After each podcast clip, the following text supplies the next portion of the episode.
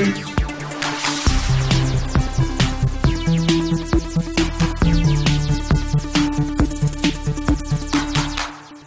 up, Sifters? Welcome to GameFace 51, taking place during Game 7 of the Eastern Conference Finals.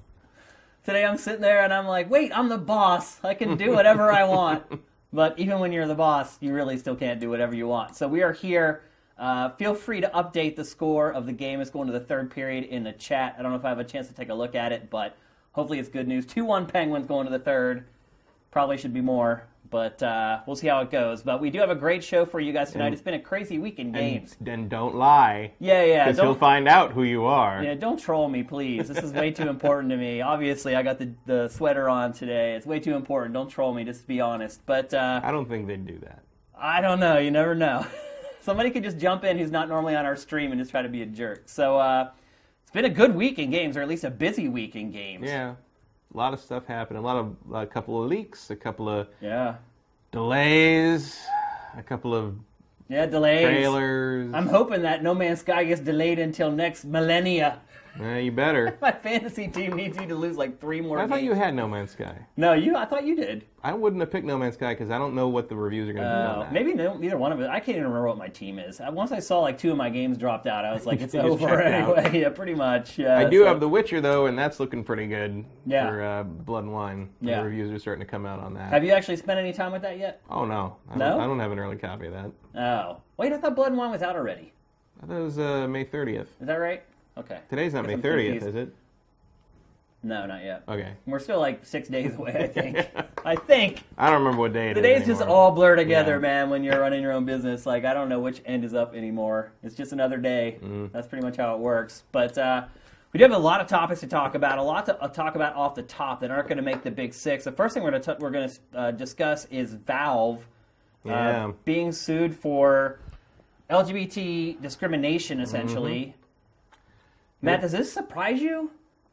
I mean, yeah, a little bit. I mean, Valve always seemed like such a copacetic company in general, but like, I don't know. I mean, I guess they got to do something up there, right? Like, so maybe less time spent belittling your transgender employees and a little more time spent making Half Life Three would be nice. Yeah. Did you see that video that came out this week where uh, a YouTuber compiled every comment that Gabe, Oh yeah, Gabe the history of? Half Life Three, according to Gabe, that was pretty great. It was pretty depressing, dude. Yeah. Like I think after watching that, like you don't you don't realize when you get it bit by bit, like the impact of all of it. And then when you see it chronologically and him time after time, one saying he won't say anything, and then as time goes on, him saying less and less until Mm-hmm. it's just like, I have nothing to say about it. When you see it all together in one chunk, for me personally, it felt like Yeah. game's not happening. Well, I don't know what else to say about it that like Pachter didn't say this week on Pachter Factor, where he's like, they make five hundred million dollars in profit every year. Like, why would they bother to make Well- another Half Life game Well, I mean, if to please the fans? But like, Yeah. If look, if there is one game that I could think of that if it was announced and it came out and regardless of its quality, it would still do exceptionally well financially, Mm-hmm. it's Half-Life 3. yeah, Like I can't think of another game that no matter of its quality would do better in sales. Call of Duty. Maybe. I mean, look, it took a hit with Ghost, and Ghost wasn't a bad game, but it wasn't up to the usual standards. Mm-hmm. And it took a hit. Took a hit, bounced back though. It I mean, did. that's the interesting thing about Call of Duty now to me is that clearly the audience is n- that you know they're not as clueless as we think they are. you Yeah, know? for like sure. They know when the good ones are out. They know which ones are Treyarch. They know which you know they know what they're after. I'm guessing there was still a lot of people that just bought Oh, it sure. blindly, but, but like it's a very noticeable gap. there there is a segment of their audience at the top very educated that does get it. yeah. Yeah, for sure. But um, yeah, I mean, you don't really hear a lot of like bad stuff out of Valve. It's I've uh, never heard anything. Like no. you know, I've interviewed, talked to, been around people from Valve for like two decades. Mm-hmm.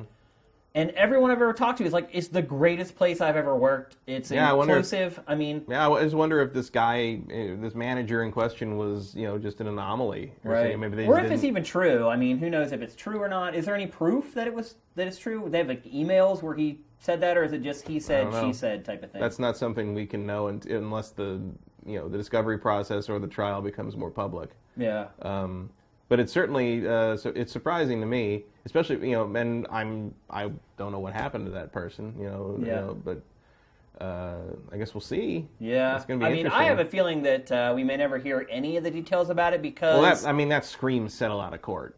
Obviously. Right, right. Well, that's what I was going to say. Is Yeah. like if it turns out that Valve does its own internal investigation and finds out that it's true, Valve will probably just settle. Mm-hmm. Yeah. I mean, I'd like to think that if And it is then- true that that manager is not going to be there much longer. Oh, if it's true, I'm sure Yeah. he'll be he'll be let go or whatever. But because that, that company is really good about taking care of its people. I remember that was there was a story about um, I think Erik Wolpaw, the writer of Portal and a bunch of other stuff. He's been there forever, and like it was some medical thing, and he was like, "Oh, I think you know this is going to knock me out or whatever." It was going to be a bad medical situation. I don't remember what the, the details, were, but basically he was going to have to like have like three months of procedure or whatever, or something was something like that. I can't remember the details, so I don't want to get it r- totally wrong. Yeah. But basically, like Gabe said, well, do whatever you need to do, and we'll see you back at work when you're ready. yeah, Like I don't care how long it takes. Like you're great, and we want you, and come back, and you're always you always Yeah. have a job here. And and he walked out of that thinking like, well, I guess this is where I work forever. that's the And- kind of stuff that I've always heard about Yeah. Valve. Always, like Yeah. this came as a huge shock to me to see this. So that's why I'm kind of wondering: is it true? Is it not true? I mean, That's a that's a hard uh, thing to screen for. It you is, Know? yeah. I mean, some that stuff you don't. Re- that kind of you know prejudice. You, it's very hard to know if someone holds those views until it's in front of you. You know. and it's also a touchy until the situation To, arises, like you can't really say one way or the other. And it's a touchy thing to even talk about in all honesty. I Yeah. mean, it's just one of those things that it's like you really got to think about your words carefully. And yeah, Mm-hmm. so I hope it's not true. I have a lot of respect for Valve. I don't want to lose a little bit of that. Um, but yeah, I guess we'll have Yeah. to wait and see. Well, at the same time, you know, it's going to matter. The, the, the, the litmus test will be how they deal with it if it turns out to be true. Um, you know, I wouldn't want to think that someone with those views would be tolerated around Valve uh, because, you know, I think they're better than that. So- Agreed. Yeah. So another thing we want to talk about, we kind of mentioned already, No Man's Sky delayed. Matt, do you think that's a big deal? Big deal for me. Yeah. Well, I mean, it's obviously for anyone I don't think it, I don't think it. I don't think enough people in the main you know the people that would make this like a multi-million seller hit like they don't even know that game exists yet. So Yeah. I don't think it matters in terms of like market the big picture. impact. But uh, I must re- reiterate my comment on the Sifted story about it from earlier today. Motherfucker! yeah, it sucks. That's what I was going to do the week after E3. That was my carrot on the end of the E3 stick. Yeah. All the shit we go through during E3 week, I was going to be like, well, next week I'm playing No Man's Sky. Everything's going to be okay. Now it's next week I'm doing nothing. Not only that, like No Man's Sky is a perfect game for that Yes. because it's like one of those games that kind of takes you away, Yeah. then whisks you off to this far-flung place where I don't have to live on this planet anymore in four more days. You know. I'll have my choice of the galaxy. Yes. now we must wait until I don't know. It sounds like a couple months. Yeah, maybe. I don't think the I mean, delay. It's not a terrible delay, Yeah. but like I don't really usually care about delays. But in the case of this game, like I, you know, I've, that's been my most wanted game for like two, two, three years now. So it's like on one hand, it's like what's another two months? Yeah. Make it better, make it polished, make it good. You know, you know the, the old Miyamoto quote. You know, a bad game is forever, but a delay Yeah. is temporary. yeah. Um, but at the same time, I want it now, now, now, now. Damn Yeah. it. Like like the blurb said on Sifted for the story though, it is probably the least surprising delay of any delay that could happen. An open world game with these types of possibilities made by an indie developer, a team of uh, 10 or 11, probably a little bigger now. I'm guessing it probably is bloated for crunch to get it Yeah, done. I would think so. But a very but they small started with four. Right. But a very small team of guys, like, you know, it kind of, the ball was kind of put on the tee there to Mm-hmm. drive it onto the green as far as the delay is Cer- concerned. certainly an ambitious project to follow Joe Danger 1 and Joe Yeah. Danger 2. It really is. It's crazy that that's what they see- went from. From listening to, uh, was it Sean Murray? Is that, is that the, the head of Hello Yeah. Games? It seems, to hear him talk, it sounds like they're like, you know, I think we could do this. yeah. All right. Let's try let's, it." Let's try that. let's try to do this thing that no one has ever managed to do before. Yeah. And so we'll see. I actually, I really do appreciate and, and love the attitude of that studio. Like Yeah. every interview that they do, like they're they're not like cagey. They're not, you know, a lot of for a while there, and myself included, a lot of people are like, oh, they're trying to hide something. Like, Mm-hmm. why won't they talk about like how the game plays? And the fact of the matter is, like when they were asked about it, they did tell people how it played, and uh, they haven't been cagey or trying to be like avoid the tough questions about it. Um, And they've been very willing to just kind of bring it and show it. I mean, they, yeah, they and clearly they've showed a ton of it. And they clearly use like you know pre-established planets for it that they know is gonna are gonna give you give them what they you know they want to show that you mine this stuff and then you dig into the rock and you get into a cave and then it's not cold there so you don't die and like Yeah. you know And so clearly they're they're you know to some degree con- controlling these demos. Yeah. Uh, but like everything I see looks great, and I like and I love that there's like that survival element to it that like I always think is appealing in a game, but then a lot of times I play these survival games and I'm just like this is just irritating, and like, and so I hope that they've balanced it well enough that that's not going to be a problem in, in this game. But I don't know, you know, I might play this game and the survival stuff might just get on my nerves in an hour and I might just walk away. I don't know, like that's happened before to me in these in survival type games, but I hope not. Now, to be fair, they did let IGN play it. IGN Yeah. had, you know how IGN does like its monthly, like Yeah. exclusive thing called IGN. Oh, IGN had a lot of great coverage on that. Was Yeah. that April they did that? Last last yeah, month. Yeah, they did a lot of great stuff on that. I, I, I learned a lot watching those those videos. So. Yeah, and I mean they let them just play it. Yeah. So it's not like it's been walled off and no one's had- been able No, to touch no. it and experience it. Although you know, And I've was- yet to play it. Right, You're yet to play it. It's never been on the floor of a. I'll give you three guesses. Convention. I'll give you three guesses who I'm looking for at E3 first. Yeah. you think it'll be on the floor? No, but I bet I can find Sean Murray if Yeah, I look yeah. hard enough. Be hitting up that PR desk at uh, Sony's booth. All right, let's move on. Uh, another small topic we wanted to talk about: um, Prey Two. Back, it's it's a Back in action. Video game zombie. It's back to Oh, life. It's yeah. been it's been reinvigorated. Do you think this is a good a good thing? I don't Looks like a new studio's working on it. I, I really liked the, what what the, you know the concept of it when they showed it back. What was that like 2011, 2010? Yeah, it was a while ago. right. Yeah. and like it looked really cool, but like it just you know then it turned out it was vaporware. The the video they showed was not in any way real. It was No, just- that's not true. Uh, no? So, so the last year before it got canned, I thought that was all like Target stuff. no, I I saw a demo of the game at yeah? uh, Judges Week. It was either 2010 or 2011. Like Judges Week, Bethesda always has an event at Judges Mm-hmm. Week where literally they cram like 80 journalists into a, like a closet. And you sit there and sweat your ass off while they show you games. Well, one of the games that they showed us was Prey 2, and they showed a demo of the game being played. Um, we didn't get to see a lot of the stuff that's in the trailer that you're seeing right now. Mm-hmm. Uh, what we saw was a pretty limited scope, but it did look Im- impressive considering the first game, I guess is the best way to put it. Right. Like the first game had all that hype and it came out and it wasn't bad. It was just but you got to wonder why like why is this even called Prey 2? yeah. like, who- it really has very little to do with the No, original. it's not. A, there's not. A, I don't see a lot of like you know interdimensional portals with you know Native American like protagonists being abducted by aliens in this one. other than Turok. Yeah, I mean, there's two games that are like that. There's Turok and there was the first Prey. That is just a really bizarre. I wish I were in the pitch meetings for the first Prey to see how they convinced a publisher to sign on for that game. Turok plus Portal, but before Portal. Yeah. How pissed must the guys who made Prey be about Portal? It's just like, if- Yeah. if, we just meant put the portals in a gun, that's all Yeah. we needed to do. Oh, we made it part of the environment. We're so stupid. It was right there. I, like I enjoyed the first Prey. Um, It was fine. It, It was had good. unique concepts. It, it just wasn't exceptionally polished. No, but there was a lot of like cool ideas, and like it was one of the first shooters to really play with the physics.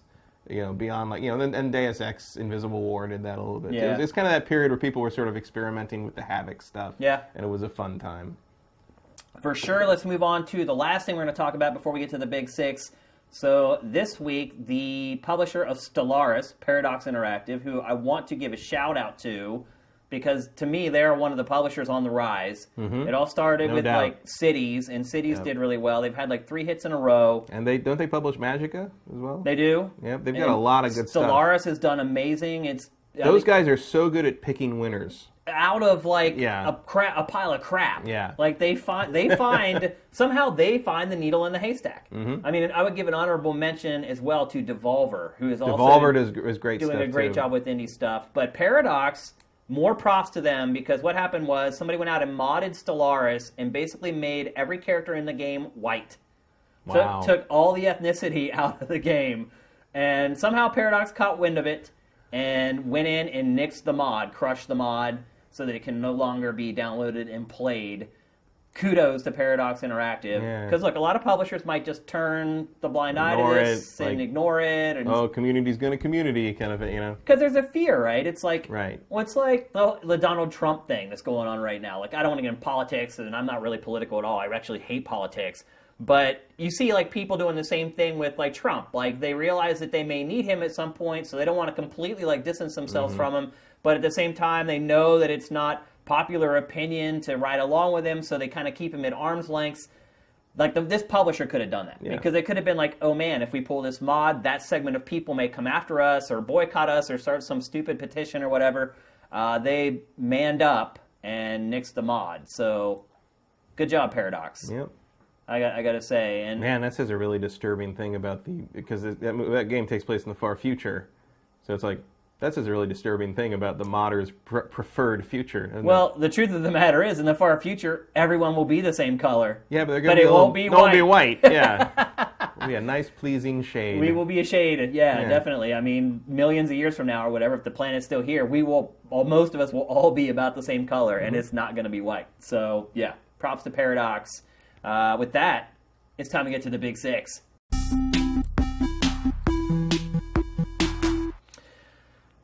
All right, so we've talked about Overwatch before. I was Mm-hmm. in the closed beta for quite a while, and I came on the show and gushed about it.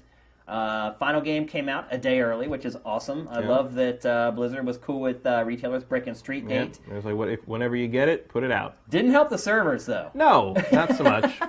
I figured, but I that- appreciate the sentiment. Yeah, yeah. I kind of figured when you do that like legal street date break that it would kind of dovetail the users onto your servers. It would Mm-hmm. be a nice smooth ramp up and they'd be able to kind of judge how it's ramping up and not the case at all. Like the first couple days the servers were pretty rough, which to me is a huge surprise considering where this game's coming from. Mm-hmm. I'm still from having Blizzard. some some trouble getting into games on PS4. Really? Like, not like Like crazy. matchmaking problems or Like yeah, I, I like just timeouts? not timeouts. Once I'm in the game, it's fine. But like between rounds or when I'm trying to search for a game, like I'll sit there for like a minute and a half, two minutes, which is like really weird to me for a game that clearly is done well and is on. Everyone's playing. So like, what else are you doing? You're playing online. And uh, you know, and especially after matches, like everybody will just kind of disperse somehow, and like we'll get like mig- we get I get migrated to different you know different instances a lot and it's just it's like it was just surprising like usually like you don't have a problem with like you know multiplayer games like launch week getting into games over and over again and this one on at least on ps4 i mean i've, I've heard it's very platform specific like i don't th- i don't know if that's a problem on the pc at all but um and I, I picked the PS4 version because uh, I haven't played a mouse and keyboard shooter in so long. I figured the PC players would just destroy me. I played So- the beta on PC. I'm playing the for review on PlayStation 4. And PlayStation 4 is good, but like I've just I've noticed like a couple times I'm just like I'm waiting a long time to get into a match like on launch week. Yeah. And I I figure that's some kind of like minor glitch in there somewhere. Well, on the flip side, Because once I'm in a game, it's great. Like it, it's no problem. On the flip side of that, and a little bit of a tangent, like I've been playing Doom for review, and I've been playing a lot of the multiplayer because I feel like you need to. Mm-hmm. And man, the the online audience for that game in the span of a week has just fallen off the map. Mm-hmm. I mean. That's a pun for Doom. yeah, yeah, Falling off the map, which is something you can actually do in Doom, which you can't do in other multiplayer games. But literally last night, I was having problems getting like team deathmatch games. Wow. Like literally sitting there for like five, six minutes, like waiting for it to fill up, and it would get half full, and then people would get tired of waiting, and they drop, and you, you just then you would then you'd leave and go mm-hmm. out, and, and like I was really shocked to see because I'm having fun with the multiplayer. It's nothing mind blowing or groundbreaking, but it's still fun. Um, but yeah, that audience has completely fallen off, whereas Overwatch is is you know bursting at the seams, and, and for all intents and purposes. So. We both spent some time playing the final version. I will say that, you know, again, I played PC before, now I'm playing PS4. I don't see many changes at all from when I played the closed beta to what I'm playing in the final version. Um, review scores for this game through the freaking roof. Yep. Like the first two reviews that we curated to Sifted were perfect 10s. Uh, 9.25 from Game Informer. I mean, how are you feeling, Matt, having spent some time with it now? Um, I like it. Uh, I love the character designs. I love the art style. Um, uh, I'm having fun. I'm playing uh, Pharah or Pharah and uh, Mercy mainly with uh, some stop offs. With I played with a couple of the tanks, Reinhardt and stuff, but I'm, I'm mostly going back to Pharah. And um, I play as Soldier 76.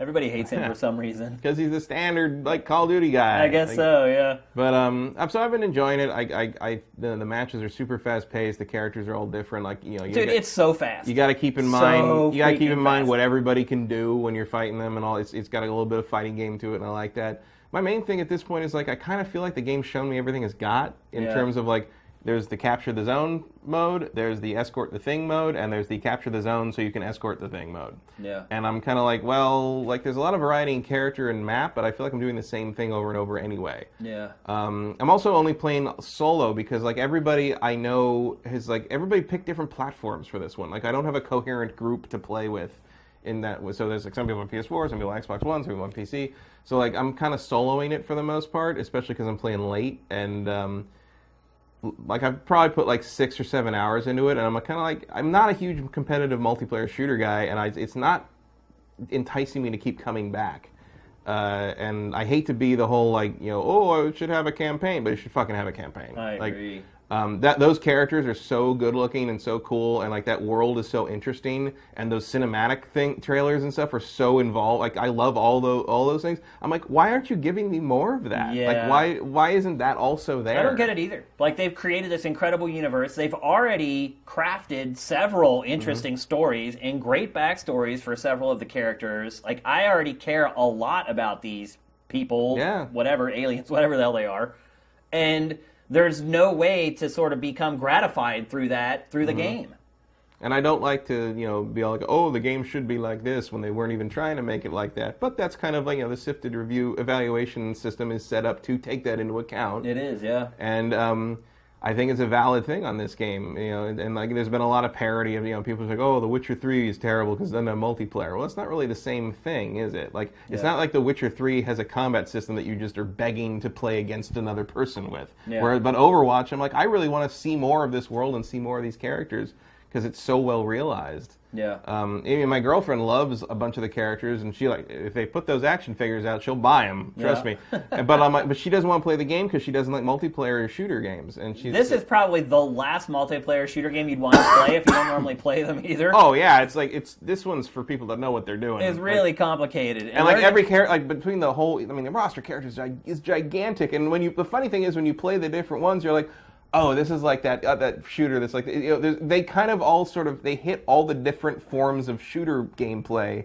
you can imagine all in one game. Yeah. And it's like it's interesting how they've synthesized that, and it's pretty well balanced. I know there's people that think like, you know, like Winston is Right. super crazy overpowered and all that, but like I haven't really run into moments where I'm just like, there's nothing we can do now. You know, even with like crazy pickup teams that everybody's just an assault guy and there's no, you know, there's no balance to the teams. But like, I, you know, I, I, I've never, I haven't felt like I've just been steamrolled yet. Well, at least with this game, you don't have to worry about the whole League of Legends thing that I've mentioned before, where they put out the new character and make him OP so everybody buys him because the characters and the maps are going to be free, which they better be. Because Yeah, they better stick to that. If you're paying this much money for a multiplayer only game, like that has no campaign, like that's a Mm-hmm. lot of money to ask for a game that's just online multiplayer. Like as good as it is, and it is amazing, still that's a tough ask. Yeah, and I mean, I'm I'm not the best, uh, you know, to ask about that maybe because like that kind of gameplay doesn't grab me to begin with. This one has grabbed me more than usual, but I'm still kind of waiting for a game like this that really hooks me, and this one isn't isn't quite there. I wish it. W- I wish the game modes were a little more involved, not as involved as Battleborn, because like we talked about before, I think. Battleborn is hard to keep track of everything because it's you know it's a MOBA, but like from a very limited perspective. Oh, and by the way, that game I talked about that was like a you know from like years and years ago that was like an RTS, but you could play on the ground and one person was like the commander, Savage. Yeah. That went up as a Savage uh, Resurrection, resurrected on Steam this week. Oh, wow. There's a new version of that game, 13 years later. Wow. That they're like, I'm like, What I'm like, timing? I know. It's like they saw the same thing I did. I guess it's like, oh, this is our time. Let's go. You know. And um, so yeah, that's up on Steam. If anybody wants to give it, it's just like early access right now. But if anyone wants to take a look at the videos, like that's the game I was talking about, and it's back again. But um, like I wish there was kind of a happy medium between Overwatch and Battleborn in terms of the complexity of what you're doing in a match. You know Yeah, I mean? Battleborn's too much. It I is think. too much. It even is. for someone who plays MOBAs, and obviously not MOBA shooters, but just MOBAs in general. Even I playing that game was like, what? But there's tons of great things in Overwatch. The play of the game thing is fantastic. I love that.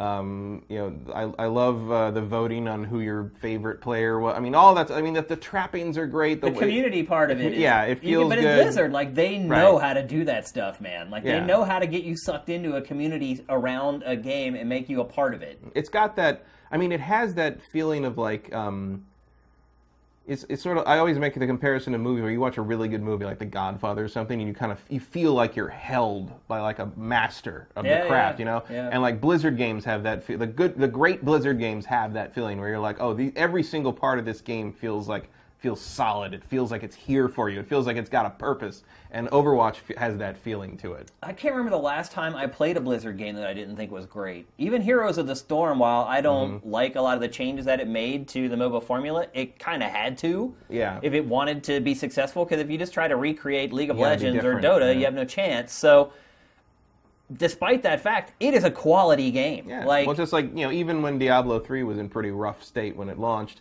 uh, it was still fun. It was still good. Yeah. And, then- and then uh, uh, Reaper of Souls. That I mean that that game on PS4 was so good. Yeah. Like they, they you know the update on that they, they really made Diablo three into a great game. they did. And I'm that not- played well yeah. with the controller. Yeah, I think better. Yeah, I don't I- know if I go that far, but I enjoyed it more with a controller. In fact, I would play it on PC with a controller if I could. I, don't, I don't know if you can do that or not. I don't know if they. I'm sure. It's Blizzard. They I've never- let you do whatever you want. That's why they're so great. True. Like you come up with something, they're like, "Yeah, we'll do that." And um, really listen to and Hearthstone. fans. I don't I don't play Hearthstone much. I've only played Hearthstone enough to know what it is. I it played is. it like three times. But it still has that feeling. It feels chunky and real and, and thick. You know, Yeah. it's, it's it's it's really it's really a satisfying game. Even though I don't care about card games that much, it's it was a satisfying game to play when I was playing it, just so I knew what I was looking at. you Yeah, know? for sure. Well, here's one thing I would say is when I first played Overwatch in the closed beta, it felt more to me like a MOBA and like a character driven game. Now that I've played it more, the final version, I've actually put a, a big chunk of time into it at this point. I feel like it's a lot more like Team Fortress 2. Like, to mm-hmm. me, it kind of is Blizzard's take on Team Fortress 2. At least their attempt at it. Mm-hmm. I like it a lot better than Team Fortress 2. Yeah, I would agree with that because the character variety is Oh, more. it's yeah, it's, it's, there's no comparison. Mm-hmm. And not only that, like you know, for having so many characters, I have not really found any like dupes. You know, a, a character where where like There's no they- show to clones in this. Yeah, one. where they just like re or a Noob Saibot or whatever, like where they just reskin this character and it basically has the same move sets and you can, you know, mm-hmm. obviously a tank is a tank. And there's certain Mm-hmm. but those strategies. tanks all play very differently. They do. It's very but impressive. There are certain tenets to them Right. that, that you you can take. You can absorb a lot of damage. You can deal a lot of damage. Sure, you have to have that. I mean, you have to have. Mm-hmm. but the ways they do it are very different. Yeah, I mean, I'm just so impressed, and just the fact that they developed every character. Like, there really isn't a character in that game that I look at and I'm like, ew. Like, Mm-hmm. Well, the other with thi- Battleborn, like almost all of them, I did Right. that. So Well, the other thing about Overwatch is, um, and I know, uh, uh, who I think it was, I think it was Cliff Bleszinski who used to say this was was like one of the most important things in a multiplayer shooter is silhouette, being able to read the silhouette, being able to see that character and quickly identify just by its shape who it is, what the character is, what it can do, and what you need to be doing to fight it. And yeah. Overwatch is flawless. You're absolutely right, yeah. You can see a character like all the way on the other end of the you know the, the visible map and you know which character that is and then you can start formulating your plan like it's great it's really well done here's what I would also say about Overwatch is that it's a game that's definitely not for everybody. no i would agree I mean, there are some people who won't even be able to play it if they don't have really good internet. I Well, mean, all you need- They're living on DSL. there's or, that too that also and, and i know there's the uh, the low tick rate people have been complaining about where it only updates it updates slower than your average uh, Yeah. shooter like battlefield 4 or call of duty and I mean, I have seen that. I mean, I have gotten killed behind walls a couple times from that. I see Yeah. that, but not nearly as often as in Battlefront. So I'm not Yeah. really all that pissed about it, frankly. I mean, look, Call of Duty has its tick rate is like more than double Overwatch's, but still in Call of Duty you see it all the oh, time. Oh, yeah. Where you're like, wait a minute, like I'm seeing one thing in live gameplay, and then I'm seeing Mm-hmm. another on the replay. Like you get killed and you don't see anybody, and then you watch the replay, and they were like five feet away from you, and that's Mm-hmm. with a much better tick rate. So. and I haven't really seen a lot of that in Overwatch. I not, haven't in comparison. I mean, I've seen discrepancies. Yeah. Like, you know, when you run into somebody and you're like, I won that duel, and then you watch the replay, and in the replay, you never even fired a bullet. Like, Mm-hmm. I've seen some stuff like that, but nothing like egregious where I didn't see, like, the person at all and ended up dead or anything like that. So Mm-hmm. let's get back to the review scores for this. Um, Perfect tens. I mean, it's it's average right now. It's way up there. Like it might end up being like it might end up beating Uncharted for Metacritic Maybe. for 2016. Can could you ever rationalize giving a multiplayer only game a score that high, Matt? me personally, no. because Yeah. multiplayer just isn't what I'm here for. Right. You know, But Like, say if it were like a game that only has like it's really good in one element, but only has one element and is missing another chunk Mm-hmm. that you would kind of expect from a game, particularly at full price. Mm-hmm. Could you see giving a game a score that high? Not and ignore Sifted's game evals. Right. Just imagine you're you're back reviewing for GameSpot or IGN or whatever. not on a hundred point scale, I wouldn't think. Like, I mean, I don't know what a game that would get a ten on like GameSpot's uh, like scale for me would be. Like, I don't. I, that's a hard thing to picture. Um, there's not a lot of perfect games in the world. Uh, in terms of attempting to do what it sets out to do and uh, succeeding at it perfectly, like Overwatch is pretty close. But again, I want a little more complexity out of it. I want a little more to do in the matches. Because it's not just that you're missing out on campaign; you're also missing out on like co-op options Yeah. and like, I mean, I'm playing Doom, and like Doom has a snap map, like, Mm-hmm. And man, I don't know if you messed around with Doom snap map at all, but it is not exactly user friendly.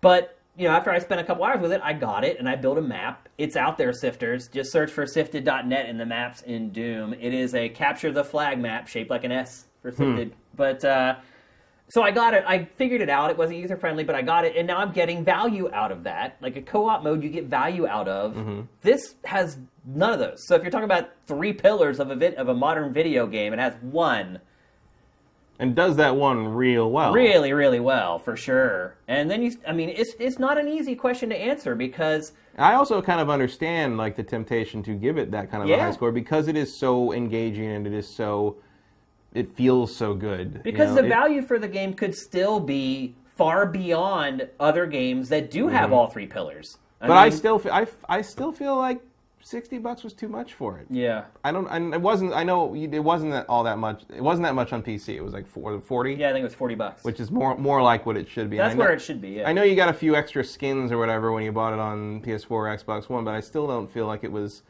quite full price worthy in that regard. And I mean, obviously, it's going to vary on how much you value competitive multiplayer versus other forms of gameplay. But I value competitive multiplayer, you know, kind of in the middle. Yeah, I value it a lot. I mean, Mm-hmm. I'm a big shooter guy, and I play. I'll probably end up playing Overwatch for you know months. Mm-hmm. I mean, I haven't quite hit the burnout stage yet because I feel like you know I've mastered a couple. I haven't even mastered. I'm I'll that- probably stick with it longer than I originally anticipated, since I have no don't have No Man's Sky to play in a month. Someone in the chat is saying Amazon dropped it. This is from Han Low Below. Uh, or no, it's from Cheater Hater. Amazon dropped it to 50 right away. So that's good. That's good to know. Thanks. That's for the heads up on that. And how much was TF2 when it came out? TF2 wasn't TF2 was part of the Orange Box. Yeah.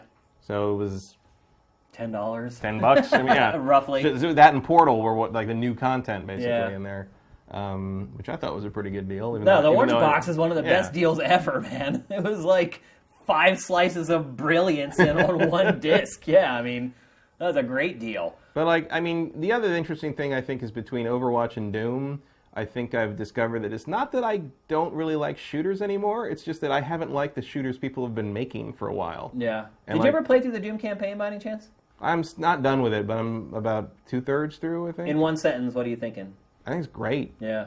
I just love it. Working Like- on the gaming val, by the way, it's almost done, but I have been putting a ton of time in. It is my surprise of the year. I, think. I did yeah. not expect anything. Maybe that helps. I didn't expect anything out of Doom because I'm not a you know, but like I I love it. It reminds me a lot of Wolfenstein. Yeah, It was like a shooter Yeah. that I had very not low expectations for, but moderate expectations Mm-hmm. for, and then it definitely far exceeded what I. Yeah. And then you know, and just like Wolfenstein, it takes the concept of that old game and like really adapts it to the modern Yeah. ideal very well. And Doom, you know, Doom isn't the same game, but it does the same thing. It it, it Yeah. takes it takes the Doom concept into 2016, and it, it, it I love it. It's a lot of fun. So getting back to Overwatch, so tens. You, you'd have a problem giving this game a score that high. I would definitely not give it a score that high. Yeah, I would have big problems doing that as well. And look, I'm probably some I'm staring down the barrel at probably playing this game for several months. Mm-hmm. You know, at least right now, that's what where I'm feeling about it. Um, If it had, if it had a campaign that really involved me in the world and, and got let me get to know the characters and kind of you know delved further into what what we're seeing in those cinematic trailers, like I feel like I would I would probably be in ten range for Here, here's what I, I would agree with that. Here's what I would say though about Blizzard is Blizzard's never made a game like that. Yeah, Think about that. that's true. It has never made like a story-driven campaign for a video game like this. Like RTS games, sure. I mean, Yeah, I mean, there's a story in Diablo. there's a story, but it's like There's a story in Lost Vikings. yeah, but they've never done like a cinematic where you have to have all these Right. cutscenes and all these camera angles and all this. It's all Yeah, the- Blizzard it's is usually whole- like the, you've got the crazy opening cinema and the crazy closing Right. cinema, and maybe a few mixed in. And like in Star- between like the Star, conversations. StarCraft Two was probably the closest they Yeah. got in that regard. But they've never done anything like this, and so I wondered if they just knew right out of the gate, like, look, if we're going to do something like this, it's going to set the game back a year. I mean, maybe maybe that's coming. Could You know, be. If the updates are free, I have a feeling if they did that, that update would not be free. probably not free. It might- but you know what? I would pr- I would probably buy it, Yeah. even though I've already bought it. Oh, yeah, I would, yeah. I would probably buy that just to have more of that world. I'm Yeah. like- and I will buy those figures. Like if you put Yeah. figures out, I'll buy out like half that cast. Like they're so good. The It's designs are so good. It's hard for me to know if I would buy it right now because, like I said, like Blizzard doesn't have a lot of experience doing things like Right. that, and so I would probably. But I also kind of trust Blizzard, especially after the Diablo three fiasco. Yeah. I think I think I trust Blizzard to not release something like that until it's ready. Yep. So if and when that happens, on board. Yep. sure. So Matt, who would you recommend Overwatch to? Uh, anyone willing to play first person shooters? Yeah. Frankly, I mean, just at least to try it. I mean, it, it, it's it's very much the kind of the essence of what the multiplayer shooter experience is distilled down to a really polished gem. I Yeah. would say. And um, while that may not be enough to like you know keep me engaged for months on end because I just don't I, I just don't care about like the competitive scene that much. Um, I think anybody who's willing to pick up you know a mouse and a keyboard or a controller and shoot things with the crosshairs should at least give it a try. Yeah. Because I guarantee you, there's a character in there you're going to enjoy playing as, and like it's just so well polished and well put together. It's just such a satisfying game. I'm a little play. torn on it because I agree with pretty much everything you just said. But I also feel like it is a really complicated shooter. Mm. And so it's like this weird, it kind of contradicts itself a little bit because it has these great characters, like you said, that people are going to find at least one that they relate to and want to play as. So it is very inviting to someone who doesn't play a lot of shooters, or maybe a casual shooter fan. Like I can see them seeing this and being like, "This looks like it might be for me." But then you start playing it and you realize that it's far more complicated mm-hmm. It does assume a lot of knowledge. than like a Call of Duty. Mm-hmm. Like if so, it would be hard for me to recommend. I guess what I'm trying to say is, it would be hard for me to recommend this game as like a starter shooter for someone who doesn't play a lot of starter shooters, even though the game looks like an awesome like lollipop that they Yeah. can't and It wants to, to position itself as that. too, Yeah, yeah, and it has, and it's and maybe you know, and maybe my criticism of the lack of complexity in the matches is is unfounded because there's so much complexity in the characters uh, Yeah. to, and to learn the matchups basically. But uh, as a fighting game player, like I, I picked up on that real fast. Yeah. And like you know, so I guess you know, and it's not like it's. I guess it's a little weird for a fighting game player to like complain that like there's not enough to do in a match when like in a fighting game the whole match is you versus the other person. Right, right. And that's pretty much what Overwatch is too. Um, but to me, I just I just wish we were doing other things. You know, even, I don't even like capture the flag, but I play capture the flag on this. You know, but then like, but then I wonder like, how does capture the flag translate to a cast of characters that has all these abilities? That's all you know. To balance this stuff and make it still remain fa- satisfying and feel fair, like that's probably a huge task that I'm completely underestimating. Yep, for sure. Um, yeah, it just it's kind of put me in this weird position. The other thing I would say too about it is that like I got I got an early review code of it, so I was able to get on as soon as the servers went live. And the skill level of the other players from that moment till last night has just shot through the stratosphere. And so, you know, casual players trying to jump into this, like the longer it goes, the less inviting it becomes. Well, and it's interesting. to- Matchmaking can only do so right. much. Well, and it's also interesting to see like because it it seems to throw you in like matches with very new players early on and kind of build you up. Uh, I when I first played, I played the, the tutorial thing and messed around in like kind of the free, you know, where you free play and can just like blow the robot dummies up. And then I jumped into quick play, and I didn't die for three matches. wow. I went. I my first game was a 35 game kill streak with no Whoa, deaths with that's Pharah. amazing. With, with Pharah, and um, and once I got to like level three, I think four, it started putting me into matches with like people who are like level fi- four, like kind of five to to ten or so, and like That's actually pretty good. And, like- I mean, that's showing the matchmaking working well there. yeah, it, it was it did work, but like as soon as I hit that level, like I lasted like.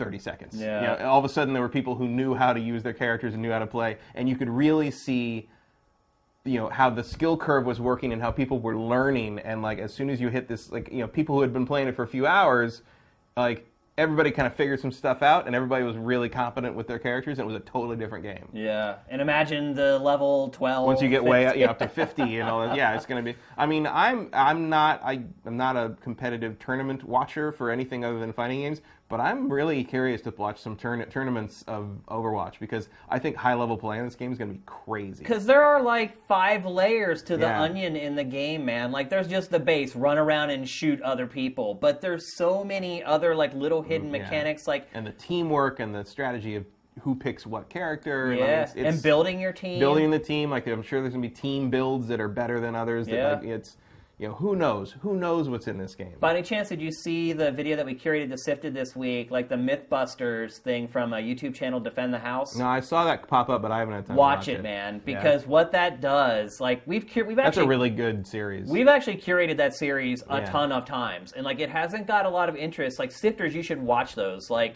they're good. Like that's one of those things we're probably going to keep curating as they do them. They do get a little bit out. They run out of like things to test after like the third episode for each game, but the first couple episodes for each one are amazing.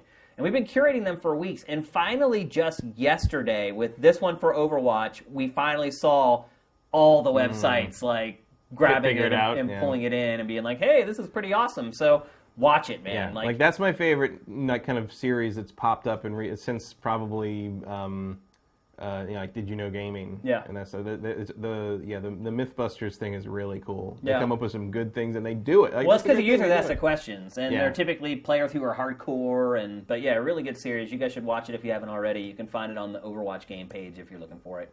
You don't want to scroll down your sift a long ways because actually today was a great day for video game content. I don't know if you guys have been on the site or not, but lots of Mm-hmm. good stuff. And we're going to talk about some of the stuff that popped up today a little later in the show. I do like what Eric Estrada twelve just said too, where he says the like the game has no context, where it's like you don't know who these people are, why they're fighting each other. That's a really why good we're why we're escorting this car over and over again, and like in comparison. Unless you watch like the crazy CG shorts, Right. like you have no idea. and like you know, I, I, Winston has the whole thing where he kind of explains what Overwatch is, but like, why are we all fighting each other? And I, you know, I guess there's some kind of yeah, but it's like, yeah, if you hadn't watched the PR campaign leading up to the game's release, you're gonna jump in and be like, what the hell? You know, Which I mean, let's be honest. Like most people who buy games didn't. Yeah, Like you know, sure. uh, people like us, we're not the majority. We're No. the niche minority. Well, it's very, like- very proud to be that. Oh yeah, but it's like you have to recognize that most people don't know these major entertainment products of any kind are coming out until maybe a month out when they start running the commercials on the NBA games and the NFL games. you Yeah, know, yeah. it was like uh, last year when you know I I watch football on Sundays at one of my friends' places, and he's huge into Star Wars. He used to be part of the 501st, like the whole thing. Yeah. And we all sit around, and we watch football, we argue about Star Wars and Marvel movies and DC movies and everything. And um, you know, other people come over that are not like super hardcore, but like at one point, like right before Thanksgiving, I remember uh, a com- the, one of the first commercials aired on one of the NFL games for uh, Star Wars: Force Awakens. Yeah. And this one of one of the people who attends regularly was like, "Oh wow, they're making a new Star Wars movie," and we're like, "Where have you been for the last like three months?" When we're done?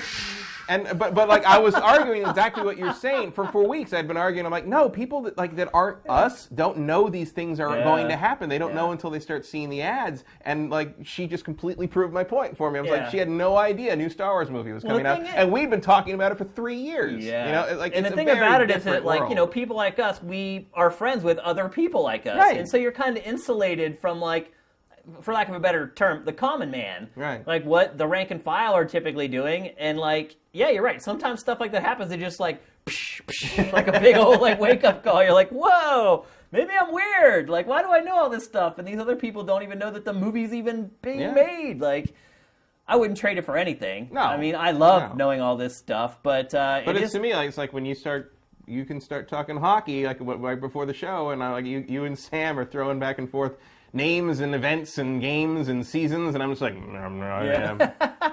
The, Yeah, Shark- you the sharks, me. the sharks are in the cup. You That's all I got. surprised me with your knowledge, actually, of the Sharks. I was impressed. I try to know a little bit about everything, but Yeah. um, that's about as far. Uh, you, you've now experienced the extent of my hockey knowledge. Well, you knew that their reputation is that they're chokers. Right. Which, for someone who That's doesn't it. like hockey. That's what I said. I said whoever wins this game gets to beat the Sharks for the Stanley Cup. which I completely disagree with, by the way. But And, uh, uh, I, I would but he's like. right. I would like to disagree. I'm from the Bay Area. I'd like Yeah. to see the Sharks win, but um, I've, I've, I, even as a very casual hockey fan, uh, not even fan, I'm just a hockey aware person. uh, I, I, I've seen it too much, and Yeah. I have friends who are super hardcore Sharks fans, and they're all very, they're, they're, they're rooting for them, cautiously optimistic, but they're very, they're tempering the expectation. I mean. Yeah. They, they they're not admitting it, but they're they're kind of they're ready for them to get to game win three games and then lose four. Let's put it that way.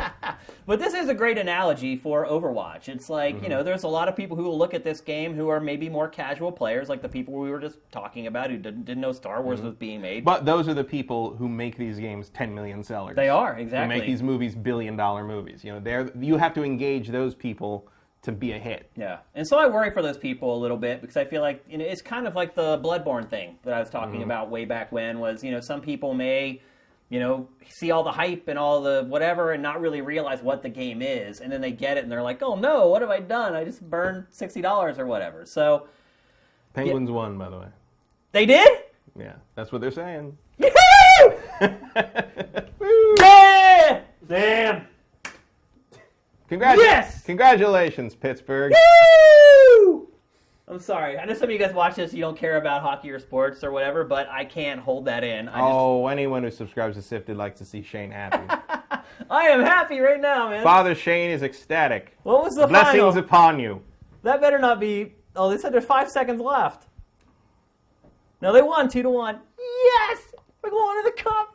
Yes, yes. All right, the rest of the show's gonna be awesome now. You thought I had energy before, you just wait. So yeah, uh, so yeah, I can see some parallels kind of between you know Overwatch and, and Bloodborne, and that some people might get sucked Battleborn. in. Ba- well, no, with Bloodborne. Because- Bloodborne? yeah, because Bloodborne is like this game that got really great reviews, Mm. and you know a lot of people are hyping it up, saying how great it is, and you know for a casual person, someone who may not know the next Star Wars is even being made, who sees it, maybe talks to a couple of their gamer friends, buy it, and then they're like, "Holy cow!" That's a tough one to walk into blind. It yeah. is, and like I feel like Overwatch could be like that a little bit. It's a, Mm-hmm. it's certainly a lot more. Look, you know, Bloodborne's the extreme example here. It's certainly way more inviting than you know Yeah. Bloodborne is, and a little more easy to digest. But I can kind of see the parallels there. So The other thing about Overwatch is like normally after a while I get I, I stop being tolerant of dying. Like I start oh fuck you. I, I get, Yeah. But Overwatch, especially with the kill cam, for like a lot of times I find myself going like, all right, that was pretty good. Like it, like people find such clever ways to kill each other in this game. That with, with their different abilities Yeah, and different yeah. stuff, like it's some. Uh, there was one point where like we were we were exiting onto a on like this bridge thing, and someone was the um, the um, the like the ice girl, the girl who can like project ice yeah. on stuff. I don't remember her And name. she threw like this ice bridge, like the ice wall up on the bridge, and we all sort of like collision detected off the bridge and fell to our deaths. And I was like, "Well played." All right, like, I don't know if you knew that was going to happen, but that was pretty cool. yeah. Like, don't do it again. So I guess Like- to kind of close things off, at least my impression so far, and again, my game eval's coming. Um, I think a lot of people are looking at this game as I'm not into shooters, but this might be a shooter that I would like. Mm-hmm. I think that they might like it. I think they might ultimately be really frustrated by it, though, if they're not used to playing a lot of shooters. especially for, for full price. Yeah. If you can find a deal on it, I would say, uh, you know, that it's kind of like adjust your expectations by like how much you spend. Yeah. of. So uh, I would agree with that for the most part. Yep. So, yeah, I don't think it's going to convert anybody who's not been a shooter fan. So, I wouldn't say so. So if you're in that camp where you're like, I haven't bought a shooter for a long time, you know, maybe Overwatch is the one. I would. I would play Doom. Yeah, you're actually. That's a good point. Frankly, that is a really good point. I think Doom is probably the better choice there. It's Mm. much more straightforward, though. Doom is pretty complicated too. Doom is no pushover, but Yeah. I think I think Doom uh, is a little easier to kind of get your mind around. I haven't found Doom to be hard. What I've found is that there's a lot of luck involved in Doom. Mm-hmm. Like, you can boot up like the same checkpoint over and over and like play it five times in a row and like The first time you played it, you almost beat it. The 2nd Mm-hmm. time, you die in 10 seconds. The third time, you, you you're like two thirds of the way to getting to the next checkpoint. Yeah, I've had that where it was like you, you can you, just you run into these, oh, you run into these things, and you're like, oh my god, how am I going to beat that room? And you walk in after the checkpoint, it's like dead, dead, dead, dead. Yeah. What the, what happened last time? Why did I die? Because sometimes you just get trapped in a corner. Sometimes you get trapped. Some, sometimes you, your aim's better. Sometimes you hit hard. You know, there must be some kind of critical hit system happening where sometimes these guys. Well, it's like they said, if it, if it has a head, Right. that's its weak point. that's the rule for the whole But you can't always guarantee that a demon's going to have a head. That's a good point. That's a really good point. All right, let's move on to the next topic of the Big Six. I'm so damn happy the Penguins won, by the way. Hmm. If they had lost while I was sitting here, it would I would have just been completely depressed. So, all right, next we're going to talk about something that's been swirling around actually for a, quite a while. Mm-hmm. Um, new, well, part of it has been swirling around for a while. Uh, new Xbox at E3. We've heard that. I think we've have we ever done a topic about it on the show? I don't think so, but it's been floating around. I think maybe we mentioned off the top of the show at one point or another. There's been chatter about it, but I don't think there's been a solid like you know rumor but like a leak or anonymous source whatever thing yet Yeah. until now. And so that's been confirmed. But the other, far more interesting part of it is that yesterday and today. So, yesterday, Kotaku broke a story. Great job, Kotaku, again. Like I said, they're like the real news sleuths in this industry, doing it again. They broke a story yesterday saying that their sources said that not only is there a slim Xbox One that's going to be unveiled at E3, there is also a brand new hardware revision coming next year. Um, so then today, Polygon follows up on Kotaku's story and starts talking to its sources, and its sources said that the Xbox One that's coming next year is four times more powerful than PlayStation 4 Neo. But then I saw other people were reporting 50%. Like, here's the thing how do you ever quantify four times more powerful than, like, a system? Like, you really especially in the can't. modern Yeah, it's of tech, like, impossible. you're, you're down to benchmarks of similar games or the same games, and I doubt anyone's made that you know comparison yet. That said, there is a huge discrepancy between four times and fifty percent. Yeah. But and so the the story that Polygon ran today also said that it's doing this so that it will be compatible with Rift, Oculus mm, Rift, mm-hmm. which makes it makes sense. Like you would basically have to Does it? Have enough people bought Rift to, to no no no not, doing not that? that part of it just the power part of it Right, meaning it- that it it, makes would sense need you to need be that several magnitude, yeah. magnitudes more powerful for the Rift to work Right. with it in, in really in any way shape or form Right.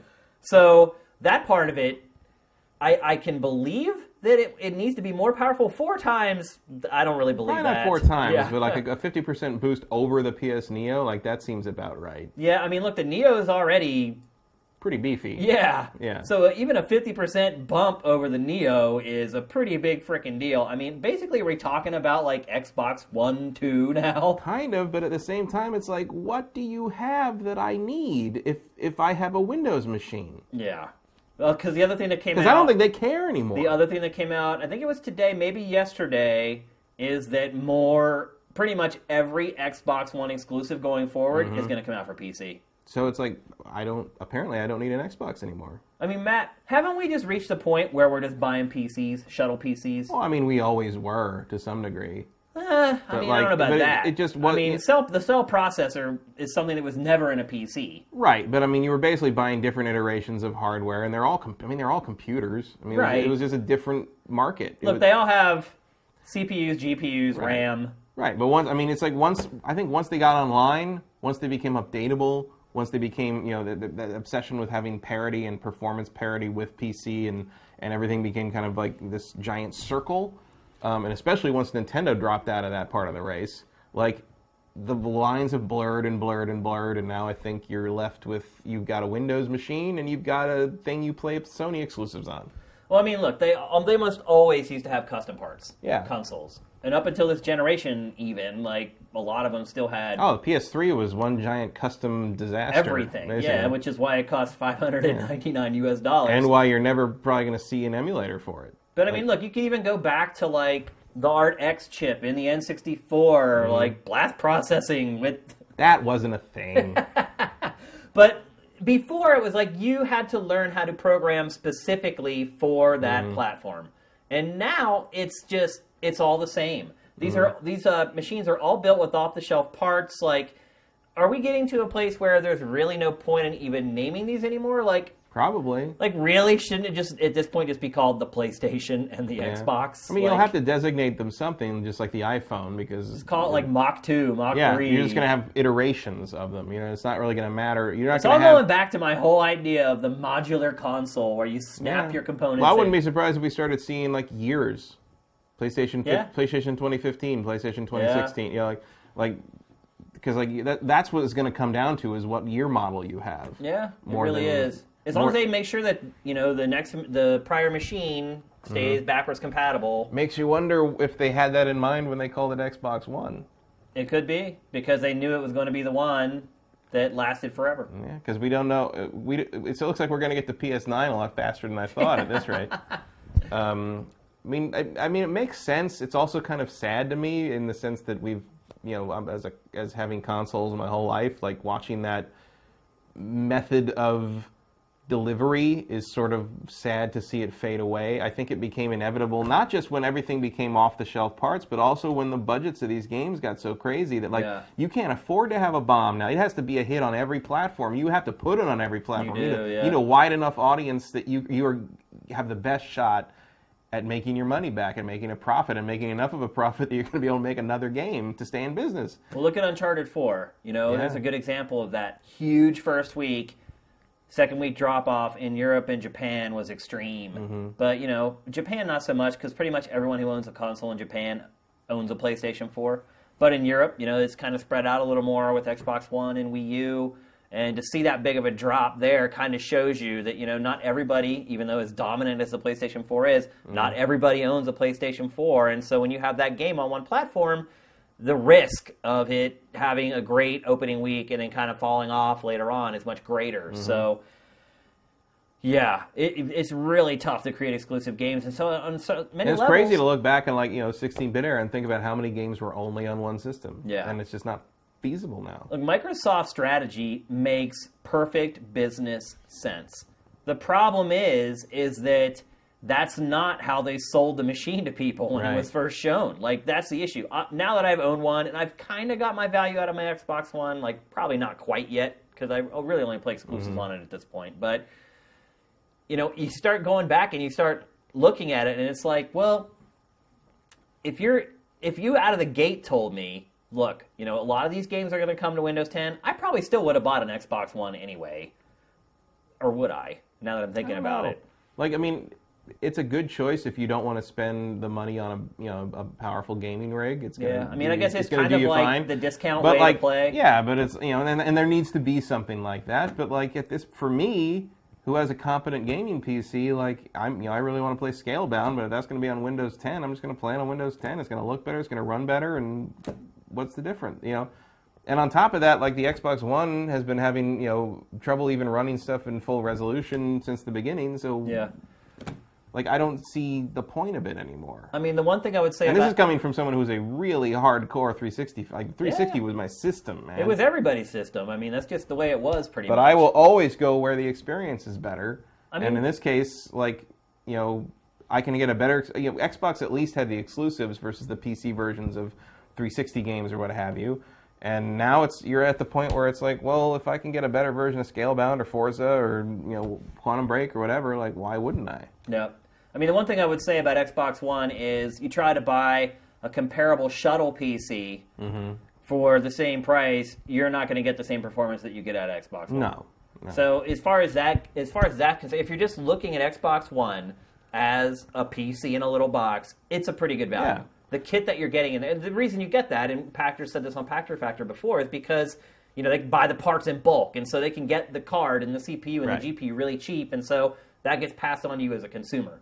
And unfortunately, these Steam machines or whatever shuttle PC company you want to talk about, they don't do that kind of volume. They don't get that price, which is why their prices are a little mm. higher. So, but that is a, an interesting way to look at Xbox One going forward. Is look at it as like a shuttle PC that you're mm-hmm. getting like a good deal on, and it's not a, me- a mega powerful shuttle PC, but it looks plenty good. yeah, enough. you're basically looking at a Windows box. Yeah. At this point.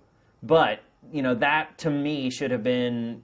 And look, it could be a shift in strategy. It could be something. I think it change- is. It probably is when seeing what, how Xbox One's doing, seeing how their software is doing, because they mm-hmm. know as better than anybody, Microsoft does, that software is where you make all your money. They know that better than anyone. So it's not a shock for me to kind of change, for them to see them change from that hardware to software Mm-hmm. mentality. Um, The shock for me is that like this paradigm shift kind of makes one of the major consoles useless to me. it does, And you that's a- never an happened amazing before. PC. Like. I've always had And all the I- consoles, even the Wii U. I mean, I, I, it took me a while, but I got one. I mean, I, I, I haven't passed on a major console, you know, ever. I mean, even if it, if it meant like going back later, you know, I went back later and bought a TurboGrafx 16 and a bunch of stuff for the you know, PC Engine and all that. But like, like there's just no reason for me to have an Xbox in the house. You know, it, not it- not Xbox One, but like going forward, if that's what their strategy is, I'm just like, well, I guess I'm just not an Xbox customer anymore. I'll put it to you this way, Matt. So when I thought my Xbox broke and I took it out of my entertainment center two weeks ago, three weeks ago, I have not put it back in the entertainment center. Mm-hmm. It sat on the kitchen table for a week, and that's usually the breaking point for my wife, to where she's like, "Get that thing off of there." And once it sat there for a week, I took it and put it back in the back bedroom, and it's been sitting there. I have no reason to use it now. Mm-hmm. Like, and looking at it going forward, do I have a reason to? Not if everything's on Windows. I mean, I've been going through and watching all three tons of 3D content because I can do that Right. again because my Xbox One is out of the chain. I mean, there's stuff on the Xbox One. I mean, I love Rare Replay. I, I like the Forza games. Yeah. I'm gonna. I want to play Forza Horizon 3 this fall. I mean, unless there's a better, way better looking PC version. Like, I don't. It's like, what do I do with that? Like, it's so weird. It's so weird that they've made. It's like they're making that system obsolete to me. To me, I, I know I'm not the whole industry. I'm not the whole consumer base. There's tons of people that don't have a PC that can run things on that level, and an Xbox makes sense to them.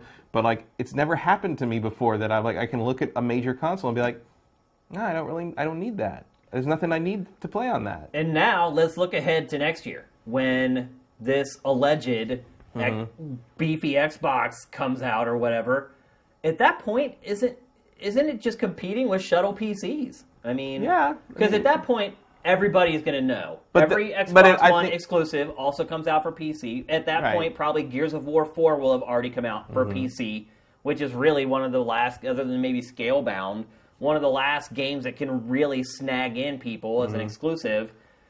Well, I, I think I think their advantage there is that more a lot more people know what Xbox is versus a Steam machine or Sure, a shuttle PC. sure. Like, like there's there's still going to be some brand gravitation to that. But I just find it funny that you know this time next year on GameFace, we may be talking about like Xbox One, Two, or whatever the hell it's Mm-hmm. called, compared to like a Steam machine. Like, well, I can get the same performance over here for this amount of money, and what do I get in this one? Like, Mm-hmm. Well, it's going to be a, this time next year. We're going to be in a very weird place. We're going to have a new PlayStation that may or may not be replacing the PlayStation 4. I know Pachter thinks it is. Yeah. It seems, like the most logical move. Uh, we're going to have an upcoming or already here new Xbox that is apparently a power leap, but also an integration into the Windows 10 infrastructure more than its own system itself. We're going to have a new Nintendo console.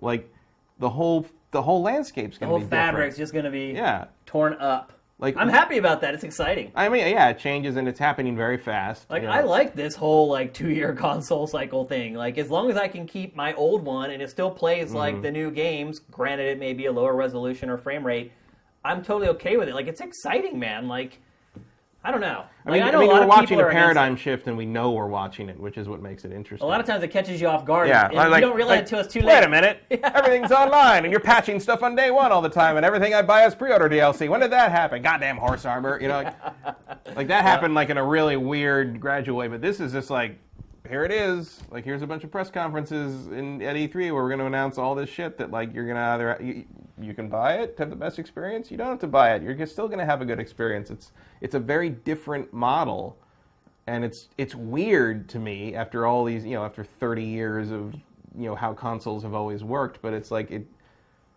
like it makes business sense like you say Yeah, and so it's also you know does it make that- consumer sense I don't know. Uh. and you know, there's, there's one more angle of this I want to mention is that like, do you think this was a part of Microsoft's plan ever, or do you think that this is a knee-jerk reaction to all the rumors and now pretty much confirmed rumors about Mm-hmm. Sony's improved hardware?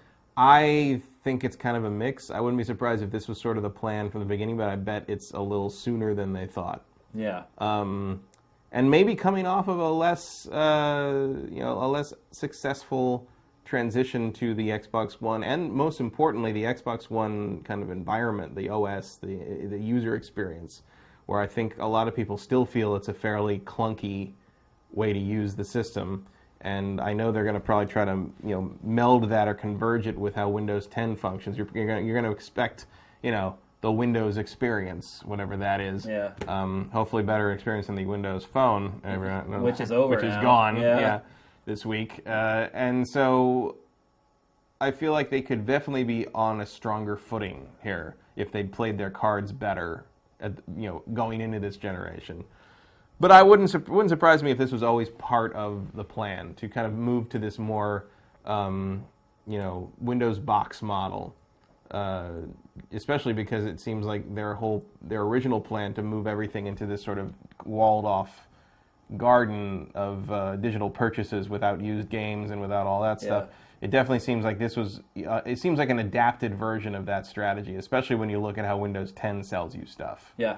Here's what's really interesting too is just you know And I don't know if they. ago- I don't know if they predicted uh, the rise of VR yeah well, they definitely missed that. in, in the way in the way. Well, I mean, they're working has- on an AR helmet that Right. costs like a G. Like, I think they definitely missed that boat. They, Yeah. they did not get the memo on that, That one. That one broke a different direction than they were expecting. I I, think it, it definitely did. So I just find it interesting that not that long ago we were talking about how like the new head of Microsoft wasn't into Xbox and you know no matter what Xbox One was probably going to be the last console and we've kind of seen that with them moving all their games to Windows 10 and it just all seemed like everything was just heading in that direction. Mm-hmm. Microsoft getting out of hardware, focusing on admittedly what it does great, which is software, but then this it's like they're they got Mm-hmm. pulled back in again. Like I mean, part of me is just sort of looks, looks at this and is like, who's that for?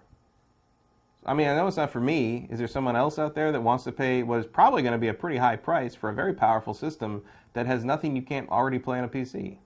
I honestly, I mean, I mean, I, that's where the shuttle PC comparison comes in. I know because that's pretty much the same market, but hasn't that market proven to not be as large as they thought it was going to be? yeah, I mean, look, the Xbox market's shrinking like every Yeah. day. I mean, Sony announced today 40 million PlayStation 4 sold, 40 million.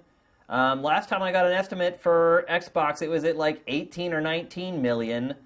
I mean, it's just getting annihilated, and it's mm-hmm. not picking up right now. I mean, the surest sign that a new Xbox is coming, at least the Slim at, at E3, is that every retailer now is liquidating Xbox mm-hmm. One. Like, literally, folks, if you've been waiting to get an Xbox, you should probably go buy one. There, there's literally deals for like 250 with seven games and a mm-hmm. year of Xbox Live. Like, I think for that deal, if I didn't already own an Xbox One, I could tolerate seeing a more powerful one coming out or a skinnier one coming out mm-hmm. a little on down the road. Like, but then you wonder, it's like, well, would you rather tell that person to take that $250 and put it towards a PC? Mm. Maybe. Because I'm like I'm like you. Like I don't have an insane like dual Titan rig like you have, but like I have a good PC with a GTX 980 you got in it. something that's going to outperform an Xbox One. Oh yeah, by leaps and bounds. Yeah. And so even for me now, it's like I said, I took my Xbox One out of my entertainment center. I thought it was broken. It's never gone back in. And uh, I'll probably end up bringing it in here and just having it in here to do like let's plays or Mm-hmm. Like I see a future where like my Xbox One is going to be that, that the way that I can always play Jet Force Gemini if I Yeah. want to. There you go. Like that's about as far as it goes. I mean, look, I do like the fact that like now because all these games are coming online and for backwards compatibility, that like I have this huge library Yeah. of Xbox One games because I go back and boot up my 360 and literally the library on my 360 it takes probably five minutes to scroll through the whole Mm-hmm. library, just all the free games you got plus. You know, us being in the industry, getting free games, like my library is insane. So it's good to see some of those just automatically like migrating over to my Xbox One. I like all that. But there's no reason you can't do that on a PC. yep. So I don't know. I, it seems to me like Microsoft is, in a lot of ways, positioning itself to get out of the console business. But then this comes up mm-hmm. with these like new two new like the Slim. I get like I could even if I thought Microsoft was trying to get out of the hardware business, I could see the Slim. Like it's cheaper. They'll make they'll turn more of a mm-hmm. profit per each, each unit sold. It's, it's just It makes part perfect of the, sense. It's part of the cycle as is established. It is. Yeah. The one next year, to me, that's why I'm still not convinced Yeah. that it's like, true. what are you doing? Why? Why would you do that? Like, with But- but everything else again- that it's doing. But then again, I've asked that about Microsoft for four years Yeah. now. So it's all in in a, in a in a way it makes perfect sense Yeah. because it doesn't make sense. Yeah, it's also been interesting to see, you know, the lack of loyalty um, for electronics, which I'm Mm-hmm. I love. Like I like it, it's interesting that Microsoft did not manage to build a larger base of, for lack of a better term, fanboys for Xbox. Mm-hmm. I mean, look at all of them; they all just jumped ship like right away and went Yeah. to PlayStation. Like no loyalty. Well, Obviously, at least Nintendo like. It took Nintendo like five failed consoles in a row to get to where it's at. Like their fans actually stuck around and were punished like time after time after time. Well, because they couldn't get any, they couldn't get that Nintendo experience anywhere Right. else. Like you, if you want, because that's the thing. Like the the main thing that Microsoft has loyalty to is Halo. Yeah, And and, Halo's kind of yesterday's news. Yeah, and also, you know, I've, I see a lot of people that are big Halo fans, but they're not Microsoft fans. I'll tell you this much: I have enjoyed Doom a hell of a lot more than I liked Halo Five. I've enjoyed Doom more than any Halo I've played since ODST. I Yeah, say. I mean that might be a safe bet as well. Definitely, yeah, way more. I like yeah. more than four. I liked it more than Reach. I liked it more than three. No, no way, not three. Why did Halo you- Three is freaking amazing, man. I don't. I was not a tremendous Halo. Really? Like, it- Oh, I love that as game. soon as as soon as those games bog down in the flood shit, like I'm out. Yeah. Like I don't. Care I about love Halo Three. Stuff. I think it's the best in the series, but uh, but yeah. So it'll be interesting to see, man. Like E3, like will they even announce this box for next year at E3? Probably not. That's a little far out for Microsoft. Like For Microsoft, anybody. Microsoft tends to stick to this year's releases. For the I most mean, part. only if unless it, they run shit that then gets delayed for three fucking years. Where the hell is Scalebound? yeah. I mean, if look, if it's an it, it's an iterative box, Right. you don't announce it till next E3. If it's like a if it's the Xbox Two, then sure you mention it at this year's Mm-hmm. E3 because it- if it's, if it's going to come out next year. But, But if, if, it, it's, but if the Xbox 1.0 or whatever they're gonna, We- I like I like the graphic. What if it's the- Xbox what if it's- one two? what if it's the Xbox 10 for Windows 10? That could be. What if what if Microsoft just doesn't care about numbers anymore? Well, Windows skipped like Windows nine. It was, what was it, Xbox, Xbox 360, Xbox One, Xbox 10. Like it's great. It means nothing. Numbers mean nothing. You're right, it it's really some. It's like some kind of like personal Fibonacci sequence or Yeah. something. It's gonna be called like Xbox Square Root or something. Xbox imaginary number. Yeah. The Xbox I. so not long to wait. Only a few more weeks till E3. Finally got my media registration from E3 yesterday. Pretty stoked about that. Uh, it, always when I get that confirmation from E3, that's when it becomes real. Mm-hmm. And I get that it's so funny. Like I got that email popped into my inbox, and I felt like this heat wave go over me. Hmm. It's like I don't know if it was panic or excitement or like a mixture of both of them, but like literally I saw it and I just like got a hot flash. I was like, nah, like E3's coming. Here it comes. Like I need to start like moving towards E3, start setting up everything for the show. Like we're doing a bunch of promotion at the show or for marketing and stuff like that. Now that was like the big alarm bell for me. Like, oh my god, I got to get the street team ready and all the all the flyers and leaflets and all that crap as well. So. Yeah, we'll have to wait a few more weeks to see what the real story is. I mean, they mm-hmm. seem pretty confident in their sources. I mean, both Kotaku and Polygon were. It wasn't like rumor; it was like this is happening. So, and I definitely trust Kotaku on stuff like this. And Polygon has a pretty good reputation with it. So, it sure seems like it's happening, but we shall see. All right, let's move on to the next topic of the Big Six. All right, so we're not going to talk a ton about Ghost Recon Wildlands. Because we don't really know a lot. Well, we do know a lot after today. Did you watch today's trailer? I did, but like I also don't trust them. So Why do you not trust them? Well, because like it looks really cool. You know, it's kind of they're hinting at a very open world kind of like almost Metal Gear Solid Five style Ghost Recon game here. Yeah. But um, I don't know. It's, Ubis- it's Ubisoft. I'll believe it when it's in my hand and I'm not collecting phones. You know, like like it's. You know, who knows where the boundaries on these worlds really are? I mean, they, they tried to sell the division as something similar to this, and that wasn't. I mean, I like the division a lot, but it's not really the same thing they were selling in that regard. I don't know. I do. I mean, other than like the fake voiceover that they put over like the initial debut and some of there's little subter- Mm-hmm. subterfuge there, but I do kind of feel like the division ended up being what they really told us it was going to be. Like we didn't know it was like, like, an problem- MMORPG, but we knew it was like an online cooperative third-person shooter. Sort of, but I, I, I, well, even you were surprised that it had the MMO aspect yeah, to it. I was. Yeah.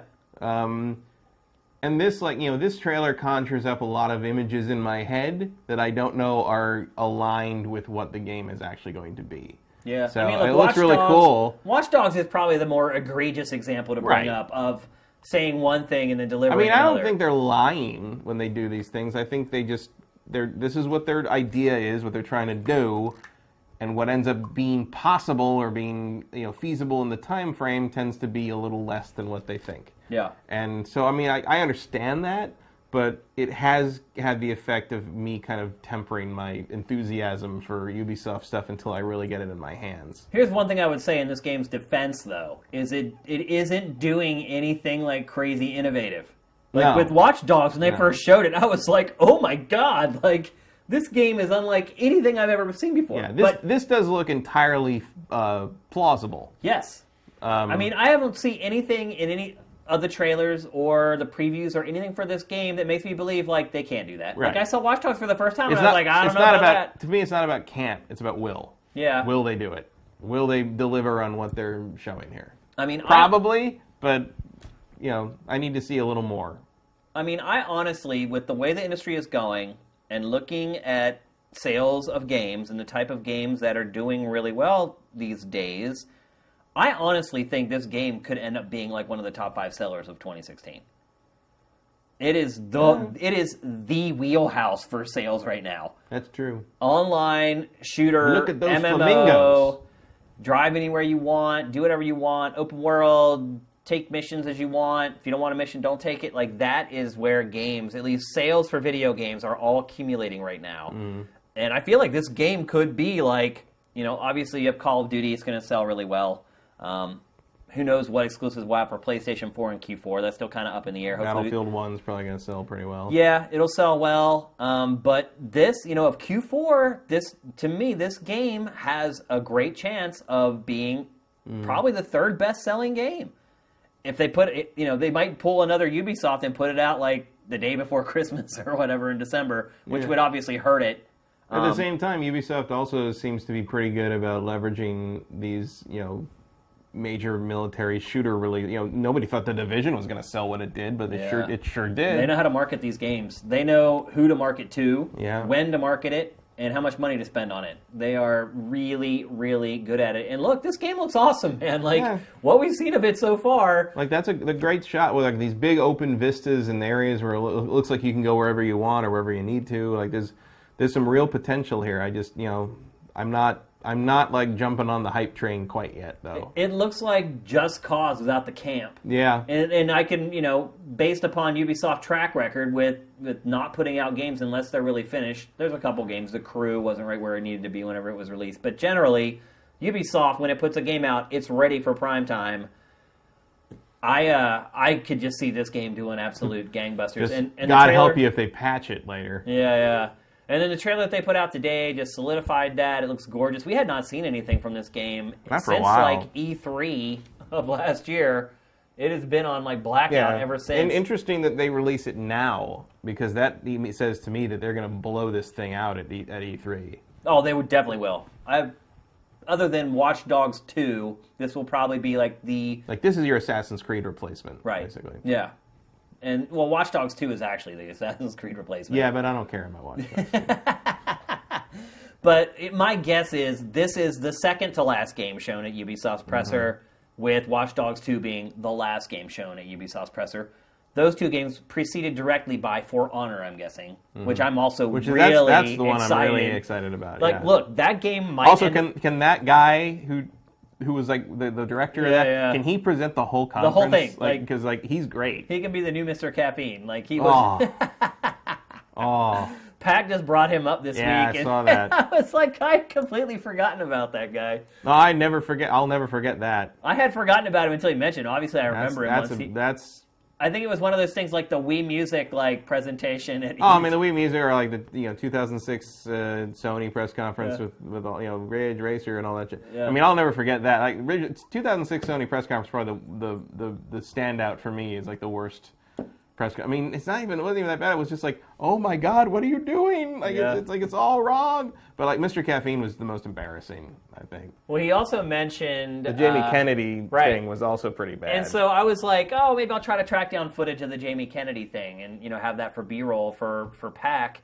And uh, I realized that the only people who were at that press conference with cameras was GameTrailers. That's hmm. it. The only footage that exists of that god awful press conference we shot. And I remember the day Ryan Stevens called me and he was like, hey there's no cameras at the Activision press conference. And I was like, what? I'm like, no. I'm like, you go in there. And he's like, "Uh, they just told me we're not allowed to take cameras in. I'm like, you take those cameras in. And like, we used to be like Gorilla back then. Like, we literally called our camera crews the Gorilla Crews. And I was like, you go in there and you put that camera up somehow, some way, and you shoot that press conference. And he did. He told me he went in there and like, they told him to take down the camera, and then he just argued with them, and they're like, "We'll just set it up in the back." And so he did. He set it up in the back, and we have the, we had the only footage of that press conference, and it is watch it. It is is it still up? it's on YouTube, yeah, All right. in like 240p. Wow. Like I don't know Save know. that one, IGN. Yeah, like I don't know if like they can find that on GT's old servers or not because we shot it in like 720, but all you can find online is, is 240, and A so terrible capture of it, basically. And so yeah. I was like, I didn't use it in the show because pack is 1080. So, yeah, it was interesting to see that we were like the only ones who Mm. ever got that footage of that. We preserved it for prosperity. There's always that that one little. There's always those weird little conferences that like the mainstream doesn't get to, like that that uh, Koei one Yeah, yeah. with one, with one million troops. I I didn't go to that, I but was- like I we had a couple I people was that there. did go, and I remember going to some party the same that was night. Konami. Was not that Koei. Konami? That was- Yeah. And like, they, and they come back and like they're like, and people like came in like with these like looks on their faces, and I'm like, what? The, where'd you? Where were you? And they're like, oh, we're at this press conference. It's the craziest thing I've ever. It's the weirdest thing I've ever seen. It was so weird. I was there and I was just like, what is going on right now? Like, it was really hot in there too. Yeah. And so I kept thinking to myself, I'm like, is it like the heat? Is it just me who thinks this is completely like batshit insane? And as soon as I walked out, like my BlackBerry, because that was when Blackberries were like the thing, literally had like 50. It was because it was live streamed, and like 50 emails for. Oh my god, what is going on down there? Did somebody like fill the room with like poison gas or something? like, yeah, E3 memories, man, they're great. Yeah. But. uh You'll hear plenty of them in about two and a half weeks. yeah, for sure. So uh, I don't know, man. I think the trailer that I saw today, and again, go watch it. It's on Sifted right now. Should be near the top of your Sift. We rated it pretty high. Um, I think this game has the potential to be another huge seller for Ubisoft. I think it could be like the Doom of later in the year, a game that kind of sneaks up on everybody, catches them off guard, and people end up buying it. Um, again, with Ubi's pedigree, particularly with games like this, um, and their ability to market it. I just I think it's got a really good and it looks great. It looks like an awesome game. Like I'm really excited to play it. Yeah, I need to see a little more detail in the gameplay. I mean, it looks. I like the trailer. It looked good. I mean, I hope it doesn't turn into an, another Metal Gear Solid Five. I Mm-hmm. enjoyed that game, but it ultimately had a lot of faults. So we'll see. But uh, I just thought it was worth discussing to get it on everyone's radar on Sifted if you haven't been paying attention to it, because like I said, it has been MIA now for an entire year. So hopefully we'll get more media. We should definitely get more in a couple weeks here Yeah. with E3. Hopefully we'll get a nice long gameplay demo, an on-stage walkthrough or whatever on uh, their E3 stage. So let's move on to the next topic. Matt, have you been playing Teenage Mutant Ninja Turtles? I am not. I am surprised to hear that. Really? Yeah, because you're aren't you a big Turtles guy?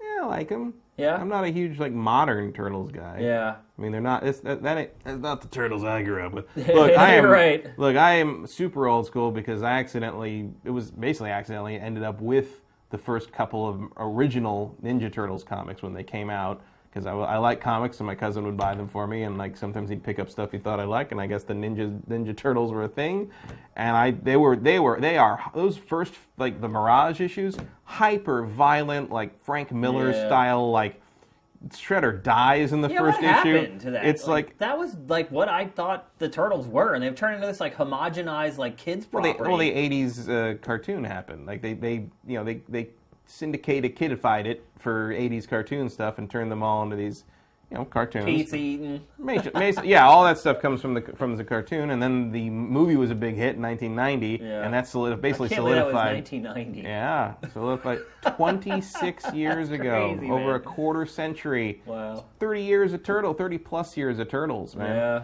And so to me, the Ninja Turtles are those original comics with the, the hyper violent stuff, going to the other dimension, fighting the Triceraton aliens, Fugitoid, all that stuff is like that's what the Turtles are to me.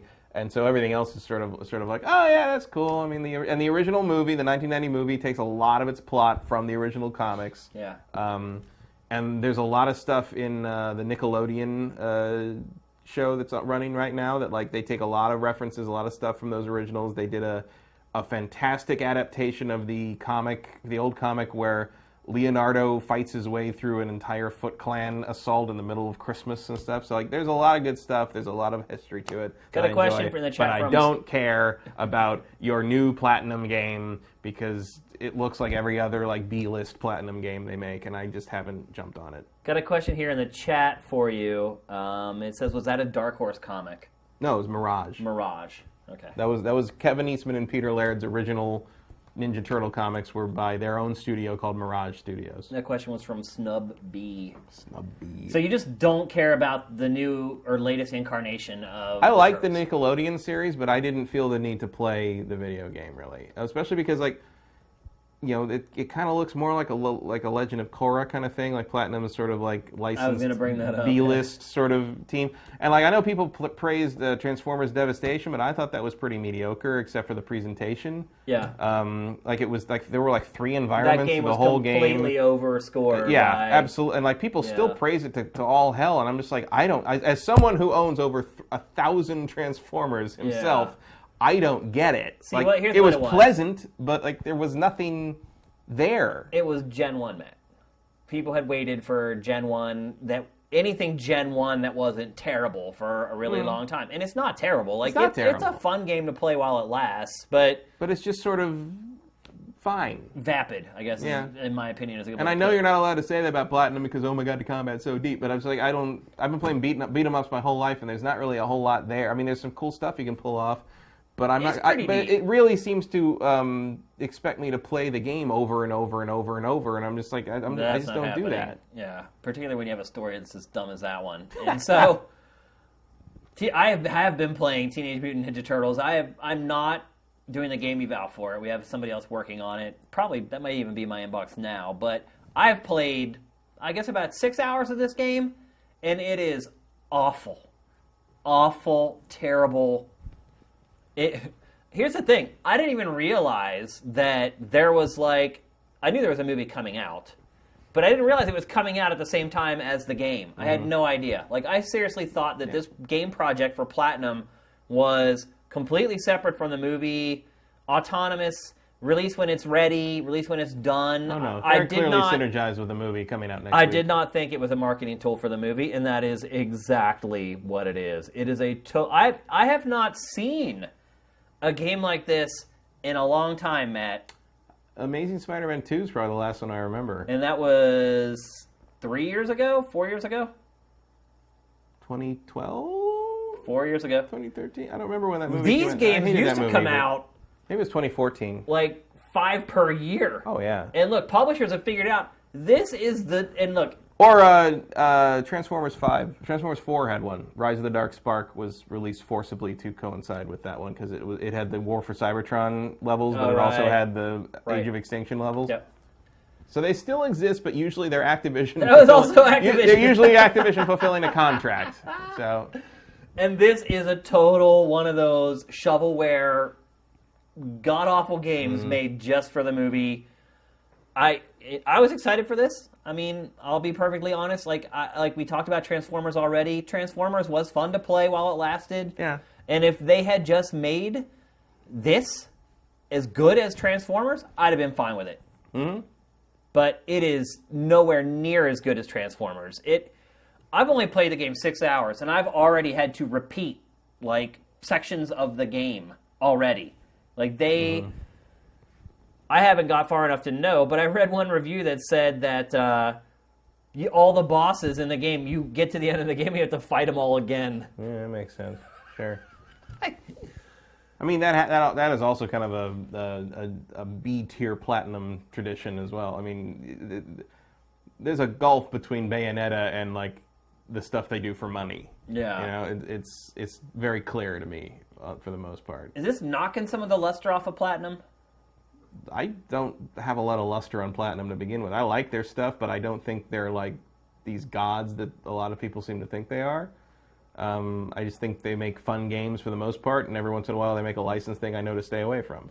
Uh, but I think it goes beyond fun games. Like one thing I love about Platinum is that they look they make great looking games with lots of with great presentation and production values and plenty of over the top moments and set piece moments. But to me, what I love about Platinum is they their number one concentration usually is gameplay. Mm-hmm. Like their games typically have, like I said earlier, like they're like onions. Like they have layers of depth to them, and you don't necessarily have to learn how to peel that onion completely all the way down to its core to enjoy the game. Like you can play the first level of it and still have a good time. And then if you really enjoy it, go back, jack up the difficulty, and then peel that second layer and get to that other layer of gameplay that they have. But I don't know, man. It seems to me like they're spreading themselves way too thin. And there to me it has knocked the shine off of platinum for me like i'm now to the point with platinum where i'm like okay you need to start telling us like which team inside platinum is making the game because mm-hmm. they don't do that like it's Although just it, it can be kind of obvious at times. I mean, this this seemed obvious to me just watching videos that it was. I mean, it it, looks- it, it has a lot in common with Legend of Korra. it looks to me like it was made by the same team that made transformers we know that's not the case because mm-hmm. there's no way they could have built another game in that amount of time but just looking at trailers and all the marketing for it so far it looked like it was just a reskinned transformers game and if It that were looks to case, me like a reskinned Legend of Korra. okay i've never played legend of korra so i It's very similar to this. I mean, just in terms of the size of the levels, the way the combat seems to work. I haven't played this game, but like, it's like it, it, it, the, the the fingerprints are there. You know, I can see why you would say that about Transformers, but the, what Transformers style and Transformers is a much, uh, and this is weird to say about Transformers Devastation, but it is a larger scoped game, whereas this isn't. This this this feels like, and Legend of Korra feel like something that would have been on Xbox One, Xbox Live Arcade, you know, whereas Transformers Devastation did feel like a a retail game more, I would say. Um, but to me, it was pretty obvious that this was not their A team. I feel like they need to start like designating who's building the games. It would be nice to, to know like who who what which platinum is at work. because there are different this- shades of these are- platinum. These are, not the people. This is not the people that made Revengeance. No, you know, like definitely not. So, or at least it's not the people who had the same amount of time to make Revengeance. I Yeah. mean, some of this is like clearly they were under a deadline. This this game, even though it's not based on the movie, it had to come out alongside the movie. right. That was clearly the, the intention. So you had a hard date, you had a hard delivery, whether it was good or not. You know, maybe if they had another six months to polish, it would be really good. Yeah. But we'll never know. So Yep. Well, I don't want to spend a ton of time on bad games. That is Yeah. kind of one of my mantras with GameFace. It's like Yeah. once you establish how bad a game is, let's move yeah, on. consider because, yourself warned, and yeah, don't buy it. I don't Yeah. care how big of a Ninja Turtle fan you are. or platinum fan. or well, definitely not platinum fans. Like, yeah, you're. This is like a shade of platinum at, at best. So silver. yeah, really. there you go. maybe even nickel. Do not buy this game. Like, I maybe if you're a hardcore like Ninja Turtles fan, you could find it like on eBay for ten dollars, which you might be able to right now. Maybe then I would say buy it, but otherwise stay completely away from it. It's a total piece of junk, shovelware, made for it's a marketing cash in. Mm-hmm. Stay away. And I haven't said marketing Watch- cash in in a long Just time. w- watch the Nickelodeon show instead. It's Yeah. way better. All right, let's move on. We're going to talk about a topic I don't know if a lot of people are going to care that much about, but I think the reason I want to talk about it is because personally, I don't care about esports a lot, and I feel like I'm missing something about it. Mm-hmm. And so esports has been going through some growing pains lately. It all started as just like this fun like community thing before all the rich people got their hands in it and all these big publishers started getting into it and Turner Broadcasting signed a huge contract to broadcast it on TV and mm-hmm. Shaquille O'Neal became this spokesperson and on and on and on and on. And athletes started buying esports teams. Way before that, it just started as like a community thing. Like it was a communal, it was like a village of people that all loved this one thing. And it was a huge village, but it was a village. It was like, I feel like esports, as it's getting exposed to mainstream media and a mass audience, the cracks in the facade are starting to show, so to speak. Mm-hmm. Um, I think the beginning of that was like when they started making it legal to gamble on esports, and you started seeing all these esports quote unquote athletes point shaving and throwing matches. That was like the first red flag. Uh, the second red flag, they start this governing body for esports like a couple weeks ago or whatever. And all the esports teams are starting to bail on the governing body because the governing body were, was asked some tough questions and they had no real answers for it. And so the, then after that, it was okay. This porn website is sponsoring esports teams, and the esports leagues don't like that. This part of it show to me shows maybe it is growing up a little bit. So, Matt, as somebody who's not a particular fan of esports, unless you're talking about Evo or a fighting game tournament, what is it That's about a it? whole other argument. Yeah, it is. what, what is it about it that keeps it from resonating with you? Um, I don't generally care about the games they play. Uh, I don't play the games they play, so I don't understand what I'm looking at. Like I don't like I watch a League of Legends tournament and everyone like freaks out about something. I have no idea what I just saw, And uh, and on that note, which is like different to me it's the from job of like the broadcasters, or as they are called in esports, shoutcasters. they're broadcasters to explain that to you. That's their job. yeah. Well, they're not very good at that. Uh, That's a big problem. Yeah. Like I don't know what I'm looking at. I, Yeah. I, I really don't, and I'm very good at. I've I've watched a lot of video game footage in my Yeah. life, and I don't understand why everybody cheered for that. I mean, I was the same way in StarCraft. I don't understand the, how StarCraft competitive play works either. And I would watch things, and I'm just like, and everyone's like, "Oh my God, I can't! Oh, look at that! What a move! What a, I'm like, what did he do? What happened? Like, what Yeah, happened? what did he do? I mean, at least with a fighting game, I mean, yeah, I'm more experienced with fighting games personally, so I understand what I'm looking at anyway. But like, I have friends who don't play fighting games that watch Evo with me. Everybody comes and watches Evo because it's two fighters and two life bars and a timer and a one screen, and you know what's happening, and everyone understands You what a get fight it. is. Everyone can get it. And yep. the other thing, of course, is like in in esports. I, that's one as a as a video producer, a TV producer. I still don't feel like anyone's fully figured out how to present it on television because they- everybody has a different perspective. Like you don't have, you can't just show the field. You know, Yeah. like you can't just like a real sport. Sorry, uh, real sports offensive, right? Yeah, that is offen- I guess So that's what- offensive, yeah. What's like, what do we call like like activity.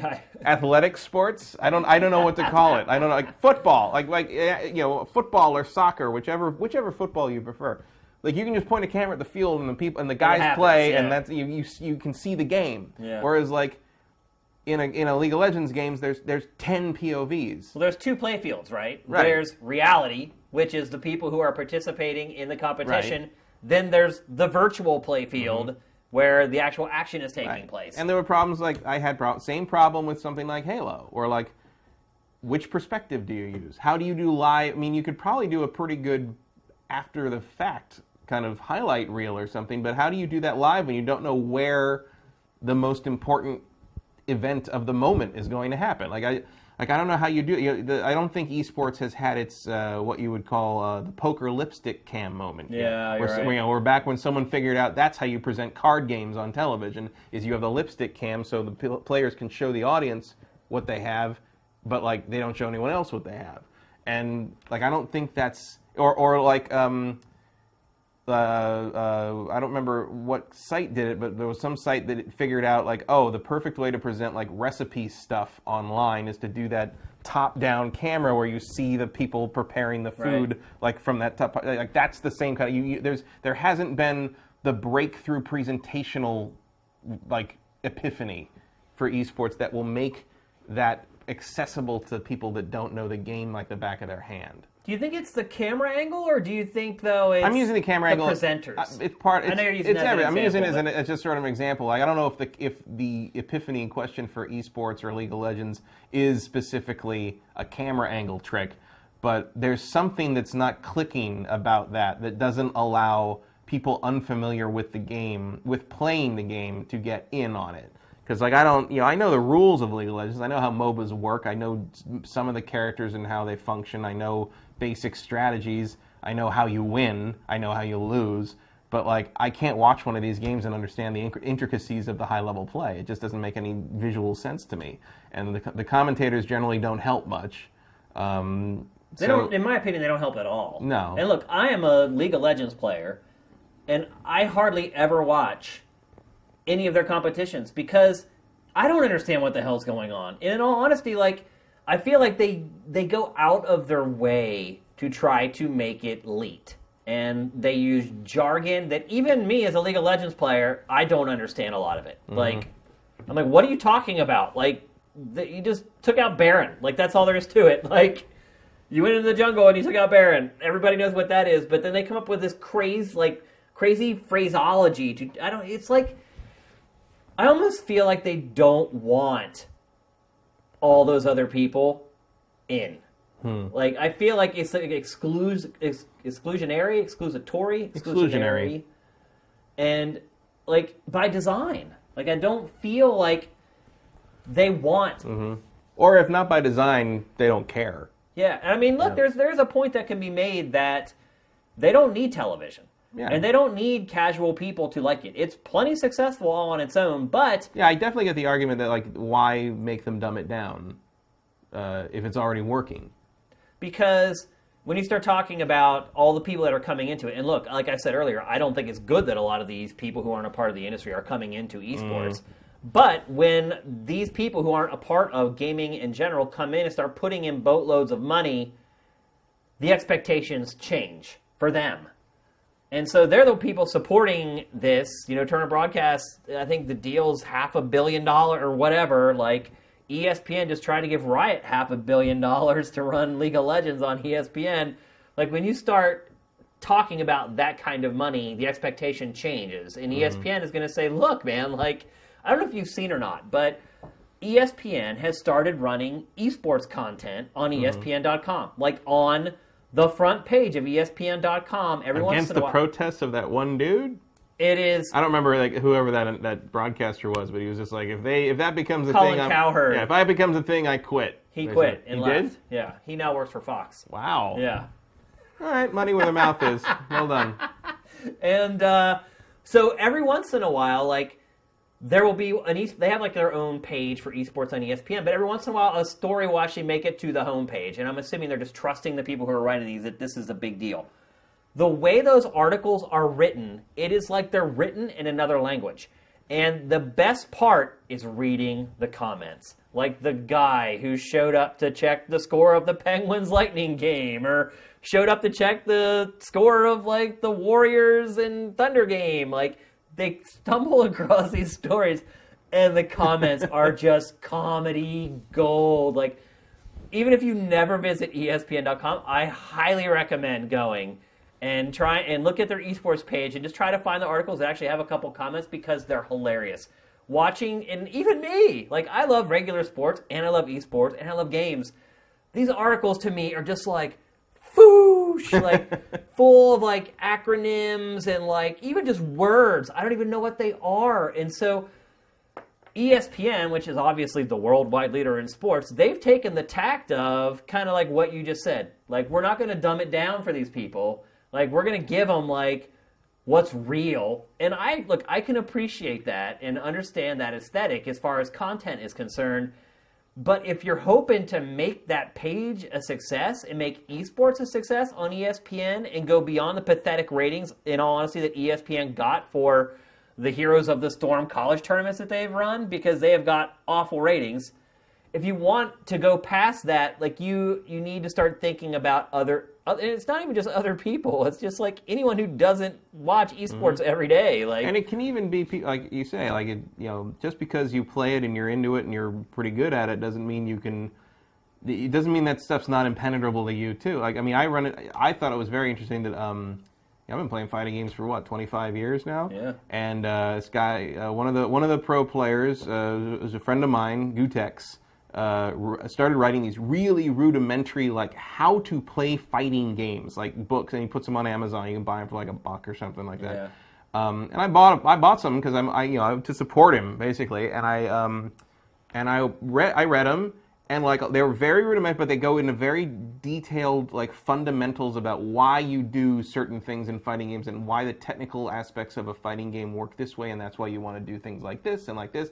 And there's like there were some things in there that I do automatically after just years and years of no of learning how to play those games just on instinct that I never knew why I did them. And reading what how he explained, I'm like, yeah, that's why you do total. And I could Yeah. never have told you why you do that Yeah. before I read what he wrote about. Here's why you want to do this.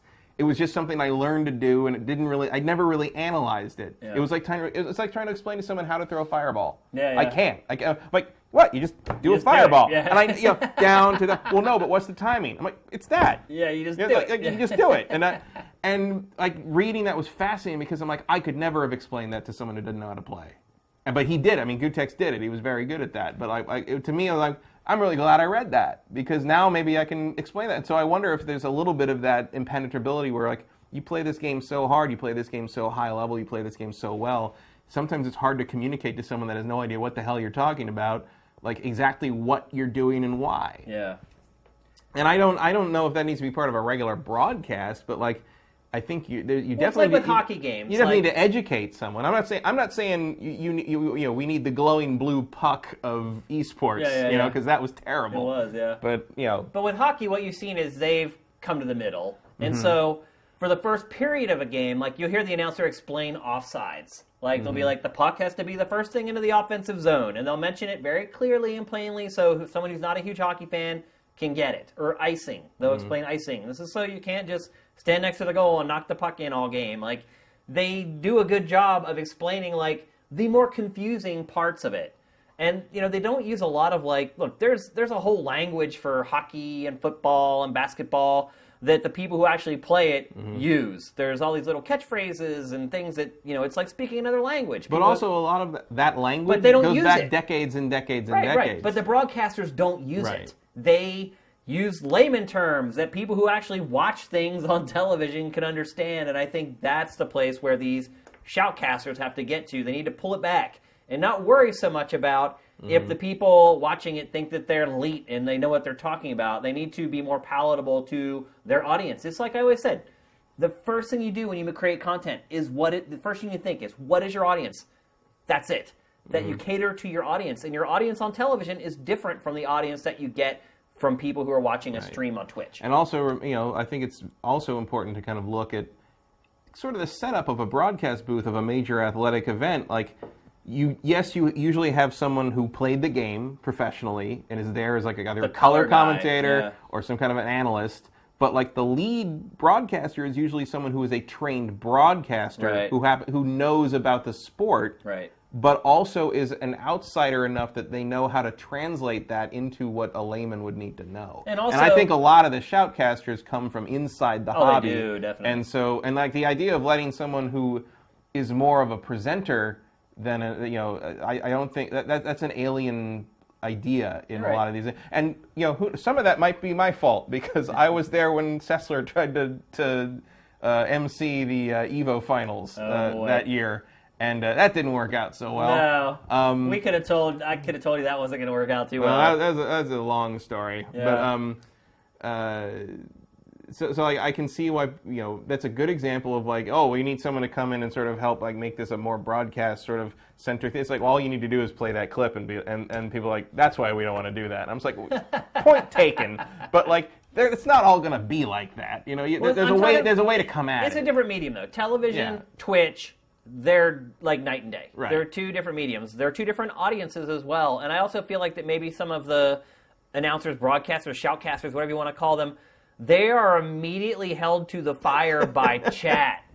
Yeah. Like they have that feedback that's just streaming right next Mm-hmm. to their face, and I feel like that probably, you know, if they try to go too casual, Twitch chat. I mean, gen- our Twitch chat's awesome, but most Yeah. Twitch chat's not. I've seen some arguments that like basically you should be able to choose whether there's chat on your stream or not, and that esports might benefit from not having chat It might. uh, on some like major events and stuff. I mean, there's a lot of stuff that'd be better without it- chat. Well, yeah, but like I can see why you'd. I mean, like I, there was some kind of comparison where it was like on some recent major stream, like something like one third of the chat lines were all devoted to a particular racist meme. Right. You know, and it's just like, what what does that gain you? yeah. Having that there. Yep. So let's talk about porn sponsoring Yeah. esports. Let's shift gears here quickly.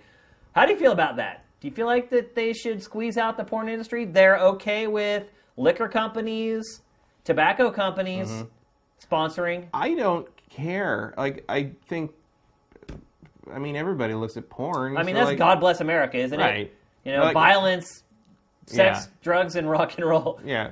We don't want any porn in this game about killing people over and over again. You know, and it's, it, it, I, I mean, who cares? I mean, I know who cares. There's tons of it's we're a Puritan country. It comes from, but I'm like, I, I don't find porn any more, uh, more or less offensive than like alcohol and and all that stuff. It's like I think it should be fine, but you're never, gonna, it's never going to happen because Here's the rub. You've got Ha-ha. you've got stand, uh, you got standards and practices and and you know. The rub is that most of the people who watch esports are kids, like young, like Mm-hmm. tweens, early teens.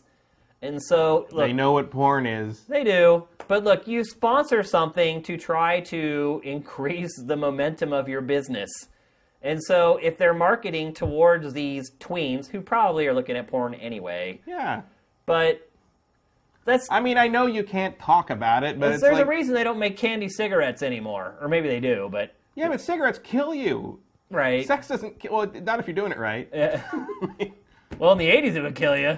not if you're doing it right. Now you just have to take like 80 pills a day to not die from it. But it's uh it's I don't think there's any easy I can see points on both sides. yeah. I mean, there's there's kind of an argument to be made. It's like, hey, maybe we could finally break this weird stigma we have about you know sexuality versus violence by kind of combining the two things and, into, a, into a major spectator sport. Why Yeah. not? But at the same time, it's like breaking into the mainstream is going to be hard enough Yeah. without trying to sell them on the like, like our our sport uses porn as sponsors. Fuck Yeah. you. You're like just Yeah, know, how's Turner going to deal with that? If- And that's probably if, a big part there's of it. but it's also like if there's that much money in that in esports, like you'll find other sponsors. I honestly think what And you porn just said, isn't going away. You no, know, it's not. And you don't need to advertise porn either. right? But I think you just made the most salient point, though, which is that with these esports leagues like ESL and MLG starting to get picked up by places like ESPN and Turner Broadcasting, they know already that. And by the way, Capcom with Street Fighter is who banned the porn teams. Like mm-hmm. they're actually the ones who struck out first and said no. But they know that they cannot trot their quote unquote players out onto stage with a big with porn written across their shirt. Like you just can't do it, man. Like and so this Sorry, is RedTube. and while right, while I understand And why did the YouTube call it YouTube Red? That seems really intentional. that is weird, I never thought about that. But look, it's gonna mature and it look, the Pac twelve, another case of this of it maturing, is going to start running esports, the Pac twelve network, which is usually all just college football and college basketball, is now going to start running esports. College network. I mean, it's the it needs to grow up in a hurry because Mm-hmm. I feel like it is becoming accepted into mainstream society far more quickly than it should be for the Right. state that it's in right now. It's weird how like it's it it kind of remi- it's th- this mad rush to kind of capitalize in a mainstream sense on all these suddenly lucrative nerd related things. Yeah. And you see it in movies, you see it in TV. Boy, Yeah. do you see it in TV. You see it in everything right now. And sometimes those things work, sometimes those ventures work, and sometimes they don't. And I don't know if this one's going to work out out the gate. It is surprising the acceptance of nerd culture despite the relative unacceptance of nerds. Yeah. Like we're still like a huge minority. Like Your shit's really cool, but like, can you just give it to us and go away? yeah, you know, there's, there's a little bit of that. What yeah. it is, yeah, that's a good way to put it. But uh, yeah, we don't want to talk about esports too much. But man, there's just so much changing with it right now. I mean, it's really at this crux point. I don't think we've done a topic on esports on GameFace in probably seven or 8 Mm-hmm. months.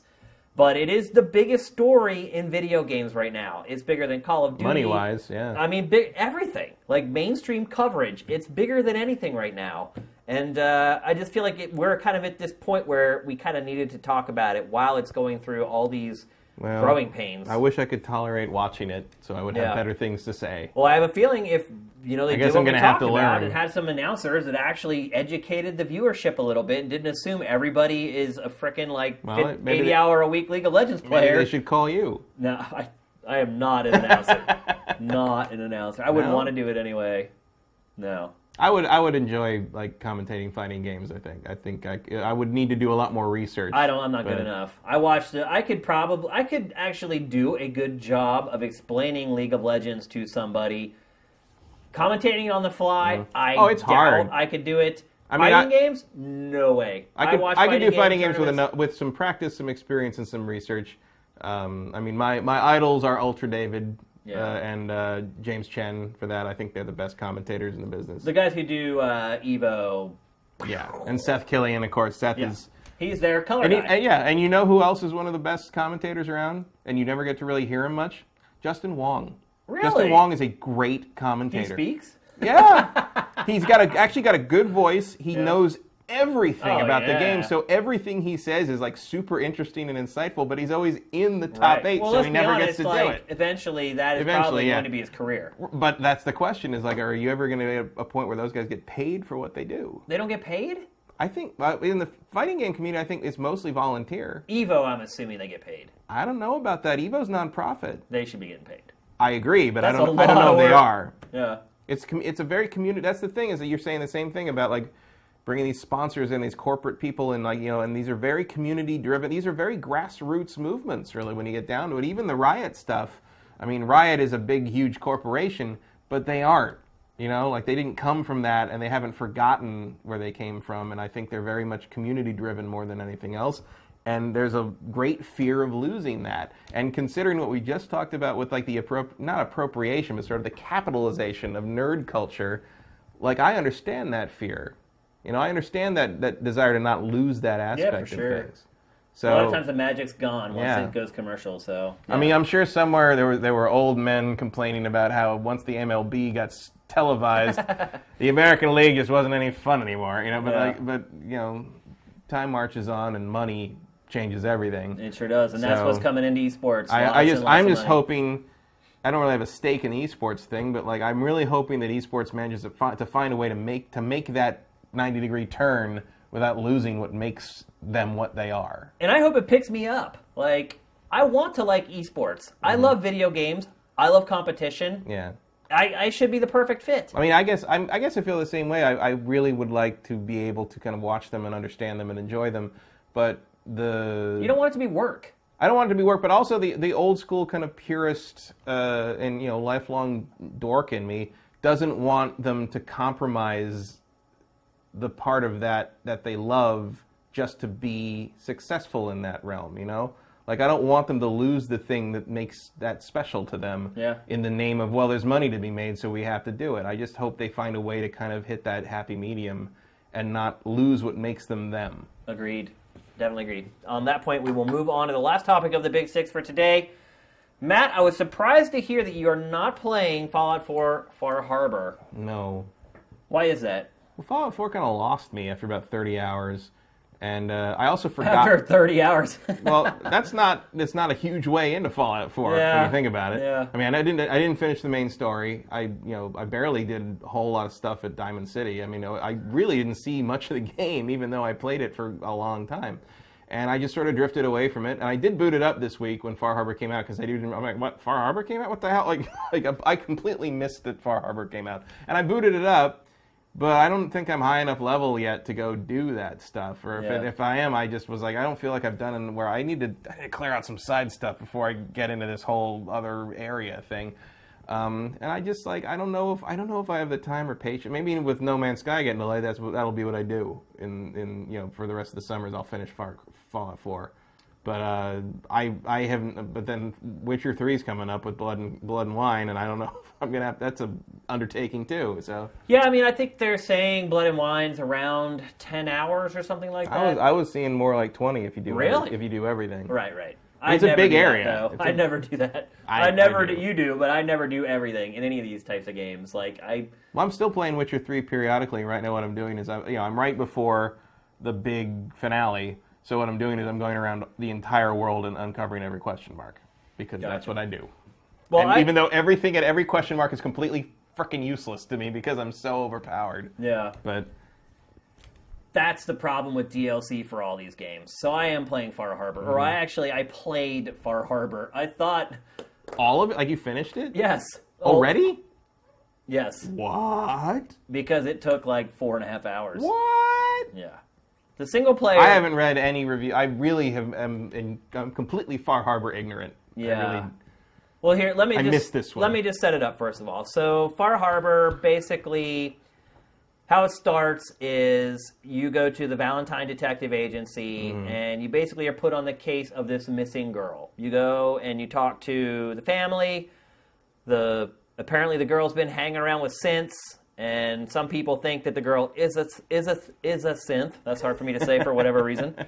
And you talk to the parents, and the parents are like, "No, no, no." I the mom's like, "I gave birth to her. She's a human." So there's like this whole ambiguous: is she a human? Is she a synth? Why would her parents lie? And basically, you set off for Far Harbor to try to find her. You fig- you get a clue that tells you that's where she is, and you go to Far Harbor to try to find her. Um, once you get to Far Harbor, basically there are like three factions in Far Harbor, um, just kind of like the base game, but there's only three of them, whereas in the base game there's more. Uh, there's like a group of people that are just murderous and like hate everybody. There's a group that like needs help. They're like destitute and living on the docks.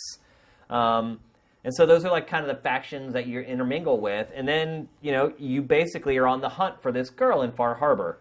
And the environment is great. It is a great change of pace from the base game. Um, it's dreary and foggy, as you might guess.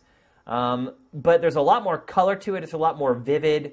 Um, I really liked the environment in the game, but I seriously played through the whole thing. And look, like I said, I'm not the guy who does all the side missions. I did a couple, um, but I plowed through the main quest in like four and a half or five hours. And when, I don't know if you remember or not, but the first two pieces of DLC for this game were severely lacking. Like they weren't even DLC. They were like, here's like some more tools for you to like. Mm-hmm. And that's another thing. Like a big part of this, despite the fact that the last two expansions for Fallout 4 were all centered around the homestead stuff, there's homestead stuff you have to do in this too. Like mm-hmm. you get some a couple of new things that you can add to like build with or whatever, but there's a couple quests that are like required that you use it. And like I didn't really like that in the base game. I definitely didn't like it enough to play the other two expansions before this one, and now they put it into this one as well. Yeah, that definitely wasn't one of my. I you know I know there's people that build whole towns like on that, but Oh, I yeah. I Some of the videos I've seen are just mind-boggling. I didn't care and didn't it didn't engage me and like I hate the interface for the building stuff. Yeah. Like I just think, think it's too clunky. I didn't like then it. in you'll Har- really hate Snap Map in Doom. I didn't like it in um I didn't like it in um what was the uh that one ex- the one expansion on Skyrim where you built houses? No, yeah, I don't remember the name of it. Hearthstone or not Hearth something Something of, of Hearthfire stone or Something like I don't that? know. whatever. What It was? I didn't like it. I thought it was. I didn't understand what the point was. Like you know, and at least the homestead in Fallout 4 serves a few more purpose than than that. But like, it's just you know, I, I didn't feel any compulsion to build anything beyond what it forced me to build to complete quests in Fallout 4. And the fact that that's such a focus for the DLC has really not been something that enticed me back. Yeah, I mean the the story. I mean, I gave you the story. There's Mm-hmm. there aren't really any big revelations or twists that like blow your mind. Like it's all pretty straightforward. The characters that you meet are like whatever. I, I mean, I'm just really disappointed. Not even just in Far Harbor. I am really disappointed in the DLC for Fallout 4 in general. Like, and the reason why is because Fallout 3, like I think it was the last DLC drop was amazing. Pretty much all the DLC for New Vegas was incredible. Yeah.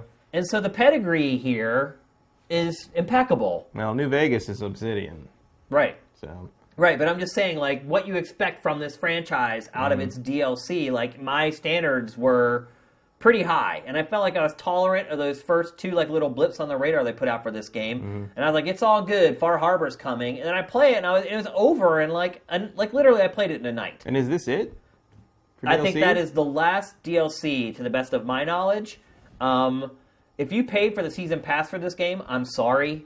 Mm-hmm. Um, it was not worth the money that you paid. Remember how they like didn't they jack it up like at the last? Yeah, it went up when they announced Far Harbor. Yeah, yeah. Far Harbor alone cost as much as the season pass originally cost. I think. Now, one thing I would say is it does seem to be like there is a ton of side quest content in Far Harbor. I have just scratched the surface of it though, and it seemed to be like a really deep rabbit hole. And the the couple missions that I did complete were probably some of the best ones that I like played in Far Harbor. So there is a possibility I haven't experienced enough to know, but there is a possibility that maybe it is saved by the side mission stuff. But the main quest in this is completely forgettable. It's way too much like the base game. Over, I'm completely overpowered. Like I didn't even play Fallout 4 until I was like level whatever. Like I finished the campaign and played it a little bit more after that, basically just for game eval purposes.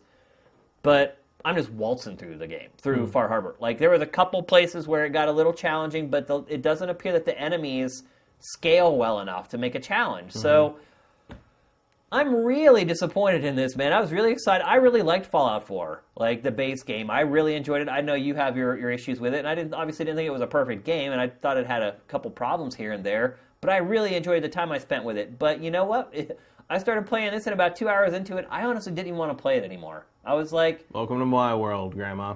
I felt like I had been there, done that. Like there just was nothing exciting about it other than the setting. And once I got to Far Harbor and saw it and met like the factions and met a couple people, I realized that's all there was that I was really I really cared about. Like I don't like it. Just I feel like Fallout 4 is not the leap over Fallout 3 that Skyrim was over Oblivion. No, and no the main doubt. and the main thing No I have with. Fallout 4 is I think all the the game is too visible under the skin. You know what I mean? Like I feel like there's not enough presentational like almost I guess almost fluff to like dis- disguise the fact that I can see this reputation system and this reputation system and Yeah. and this series of quests that aren't really design quests but they're using that Radiant AI system to make you go do shit and like nothing you do in that is really going to matter and it's also never going to end so you should probably just leave it alone and like you know the quests don't have any pacing in the sense of like you know the Minutemen quests are just like go get these guys. Go help those guys. Go do that. Go do this. Go do that. You know it just doesn't end. Yeah. and like and you- whether you finish it or not like at one point i think i had like three towns i was supposed to go liberate or whatever for preston. And it's just like like i felt like and it, I, I didn't believe it. I didn't believe the worlds i didn't believe the people. I didn't believe the, the i didn't believe diamond city. I, didn't, I there wasn't anything there for me to kind of grab onto. Yeah. and i felt i feel the same way when i tried to replay fallout 3 a couple years ago even though i love fallout 3 fallout 3 was my game of the year that year but i just don't think it's held up. Yeah. age wise I yeah, I just feel like I guess what it was is like you know it had been a few years since I played Fallout Three, and I hadn't even I never even finished Fallout Three. It came out at a time where I think it was like during the mm-hmm. fall, and like Ryan Stevens reviewed it for GT, and like I was reviewing a bunch of other stuff, and I just did, couldn't get time to get to it. Yep. By the time I did have time, other games came out, and it just I, I played it to the end. I played all the DLC. Played. I loved that game to Yeah. death. But like apparently I enjoyed the can't- time that I spent with it. I think I only played like ten hours of it or something mm-hmm. like that. I mean, the main story was the worst part. Yeah. like get that old. Well, but that like, sounds like Far Harbor. yeah, but the side stuff was all really cool, and the, a lot of the DLC. I mean, the Pitt wasn't too great, but like uh, the rest of it was really great. The the mother the mothership uh, UFO one was was really cool. Like. The, the Lovecraft swamp thing was really Yeah. cool. I mean, they, there's a lot of good ideas in that. Like, I just don't feel I don't feel them even in Far Harbor, I don't feel them playing with the setting and having that kind of like fun that they do. You know, I, I'm just I'm just going through building after building and killing super mutants. you Here know? was the kicker, Matt. The kicker is this DLC runs like absolute dog crap. What? Oh yeah, I'm playing it on PlayStation 4, and there are literally times where the game drops down to I'm not exaggerating, like 10 frames a second. Wow. Yeah. How? It doesn't even look that good. Nope. like what? Because it's that What's old happening? rusty engine, yeah, man. the Game, Gamebryo. Yeah. It's just it That, wasn't that might built. be that might be the main thing. Like I, they need to step away from that engine and, and step into the this decade. They had enough time to make Fallout 4 that they should have built a new engine. You would think. I don't know what they spent all their time on, but it runs. Maybe it, I always wondered if it was supposed to originally be on the like the, the Rage engine, and they had so Maybe. many problems with that they just could they couldn't. maybe. But uh, The next Elder Scrolls better be a new freaking engine. That's all. I don't know about the other versions. I've only played the PlayStation 4 version of Far Harbor, but it runs Hmm. terribly. And I think there's they're working on a patch. I don't know how you patch that up. I mean, it is so bad. I mean, so far beyond. Like, the base game had hitches here and there, Right. and it would get down the 20 low 20s maybe worst case scenario. But this, I mean, it looks like it's not finished. Hmm. It's just simply not polished. Like I haven't been to Far Harbor yet, but I'm on the PC version. I haven't seen any. Yeah, I've, I've never had any performance problems with this game. yeah, I'm sure on the PC it probably runs like a beast as long as you have a decent one. But Unless I mean, and I know there's people that have like really bad crash to desktop problems with it, but I just have. I, I've been lucky enough not to have that happen. Yeah, I uh, I'm just really disappointed in this. This was the DLC I was waiting for. Um, Well, I'm, I'm, I'm, I'm very unhappy to hear that. yeah, I'm I was so- hoping Far. I, I was like you. I was like, well, Far Harbor's coming. That was Yeah. my. And I know I forgot it, and it came out, and I didn't notice. But like, still, like back when I was, you know, underwhelmed by, and part of the reason I wasn't paying attention because I was so underwhelmed by what the first two DLC snippets were going to be, and I was like, well, I'll just ignore those until, yeah. until Far Harbor comes out, and then Far Harbor will be what I'm really here for. And then I forgot, and now apparently I didn't need you to remember. nothing. Yeah, yeah. So do not go buy the DLC for Fallout 4. I don't care how many hours you put into it. I, if you bought the season pass, I'm sorry. It Hmm. has not worked out to be a great deal at all. Not even a solid deal by any stretch of the imagination. Kills with Kindness is just depressing me more by bringing up Old World Blues, Yeah. the DLC for New Vegas, which is probably the best Fallout since Fallout 1 and 2. Yep. I mean, that was a great, great That's what I'm saying. DLC. Vegas had great DLC, Yeah. like, and uh, you know the. I think it was the last DLC for Fallout 3 got like rave reviews. It got like nines or whatever, like Mm-hmm. nine to ten. Like, Is that the- Mothership, Mothership Zeta? Yep. Yeah. yeah. So, yeah, if any of you are sitting on the fence thinking about buying this, don't do it. Or worst case scenario, like wait like a year when they do like the crazy like Xbox or PlayStation Store deals. You can get it for like a couple bucks or maybe five bucks. I wouldn't even pay five bucks for it to be honest with you. I uh, I regretted playing it because I had all this other stuff I was working on. I mean, the only thing it's amounted to is now we can talk about it on GameFace. So it did ultimately facilitate a segment on GameFace, but otherwise, I'm like, I'm trying to get through Doom and get the game eval done for that. I'm trying to play Overwatch and get the game eval done for that, and it just I burned like a whole night playing this because I was excited to freaking play it. Like, yeah, Wow. Well, I hope they're not done. I mean, I know they haven't said anything else, but we're about to get a Bethesda press conference. Maybe they'll have more DLC in the in Maybe. the pipeline. But that- if this is what we're getting, pricey who season. cares? How can you ju- justify charging that much for the season pass for those things? because they sold. Yeah, I don't know. There's got to be more. There's got to be. Maybe somebody on the chat knows, but There's people in the, ch- like Vin Hill is saying that there's there's more coming. Okay. But I don't know if if that's just. I mean, to me, I, it seems to me there has to be more coming. there It- better be. You can't bump the price up of the DLC and then give us one story-driven thing and two toys. Like Yeah, that doesn't make that's really sense. what those first two were. Yeah. they're just like toys to fiddle around with. So, yeah, if you're thinking about spending like the ten or fifteen bucks, I don't even know how much it costs to be honest with you. Like, They sent me a code for it, but if you're thinking about spending it, don't. I'm, I'm saving you your money right now. So, and if you ever have a season pass, and you already know it sucks. So,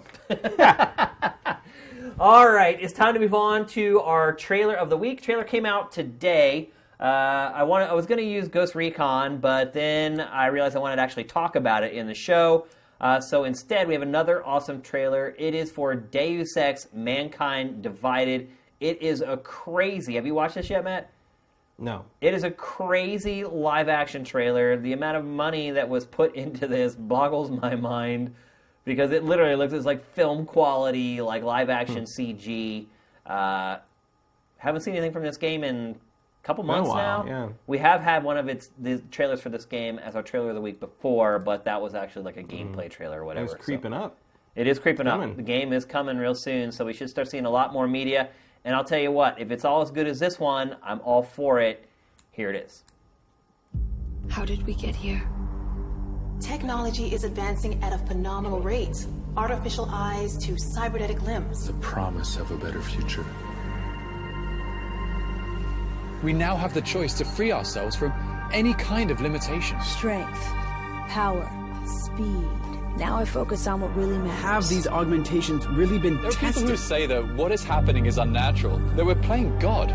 But people were scared of electricity. And where would the world be without that? What that? happens if this technology falls into the wrong hands? Diseases or viruses that could wipe out the human race.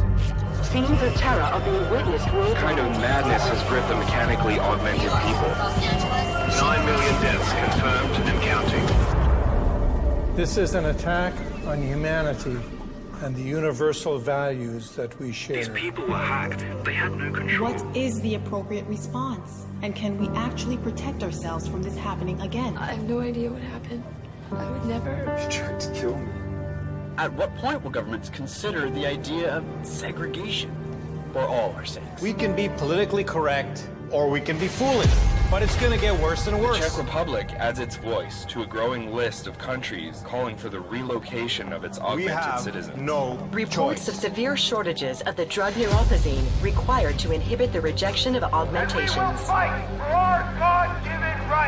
Inside of growing anti-augmentation sentiment, thousands are. It doesn't matter how many idiots you get out there on the street. We will not relinquish our limbs. Do you understand? What's happening on this planet is a mass fear mongering, and the mainstream media pushing this narrative. The officer suffered severe facial. Incident after incident after You need to be afraid because they are coming for you. We will not be made slaves to corporations. We will rise up. To them, we are the enemy.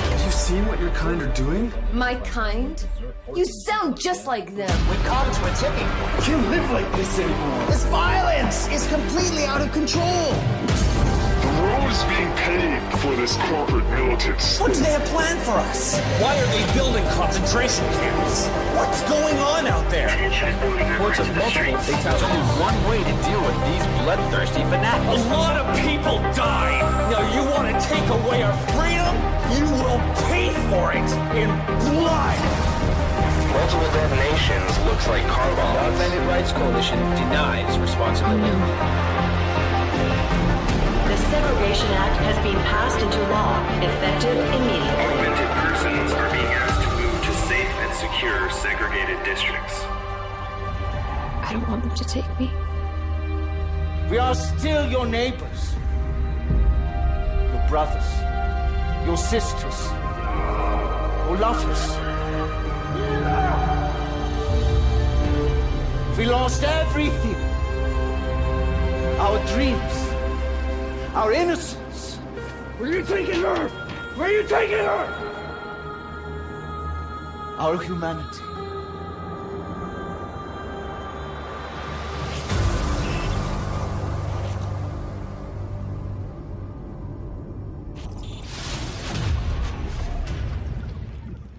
You didn't know what Deus Ex was about, now you do. That's pretty much what the whole story is about. Knowing it's Augmentation. half the battle. Yeah. pretty crazy. That looked like it could be a movie or something. Oh, yeah. Just Like, a little three minute trailer for a video game. Varies between looking like a movie and looking like a, a drug commercial. Yeah. Which are I don't know. If, I don't know if they like have. a commercial for herpes medication. Yeah, I don't know if they have drug commercials like that in, in Europe because Yeah. I think that's a, a peculiarity of our broken medical insurance system here Yeah, in the yeah, US. you're right. But they have like these weird, like idyllic sort of like you know ads for like medication for uh, medication for things you didn't know you could get. You Yeah. know, and it's And you always don't like, wanna get and it's always like it's like this, uh, you know our Lumicil can help you do have a little, and then they have a list of side effects. Eight It's like the entire side half of the effects. commercial. It always comes down like like. It might cure this thing that's bothering you. It might also kill you It really your- hard and fast. It might make you know? your left foot fall off. So, Yeah, so my iPad died. So I'm picking the questions. So Matt is handling all the questions for today's Q and A. So which means it'll be a little awkward. Usually we have a system where I find a question, Matt answers it, and vice versa, and it works that way. So it might be a little bit awkward. I'll awkward. keep oh, my eye out. So Sam's gonna hook me up with his phone here. Um, Eric Estrada 12 asks, any thoughts on the new Mighty Number 9 trailer and all the negative reaction to it, especially the anime fan prom joke? P.S. I never watched Chips. My name really is Eric Estrada. Wow, that's great.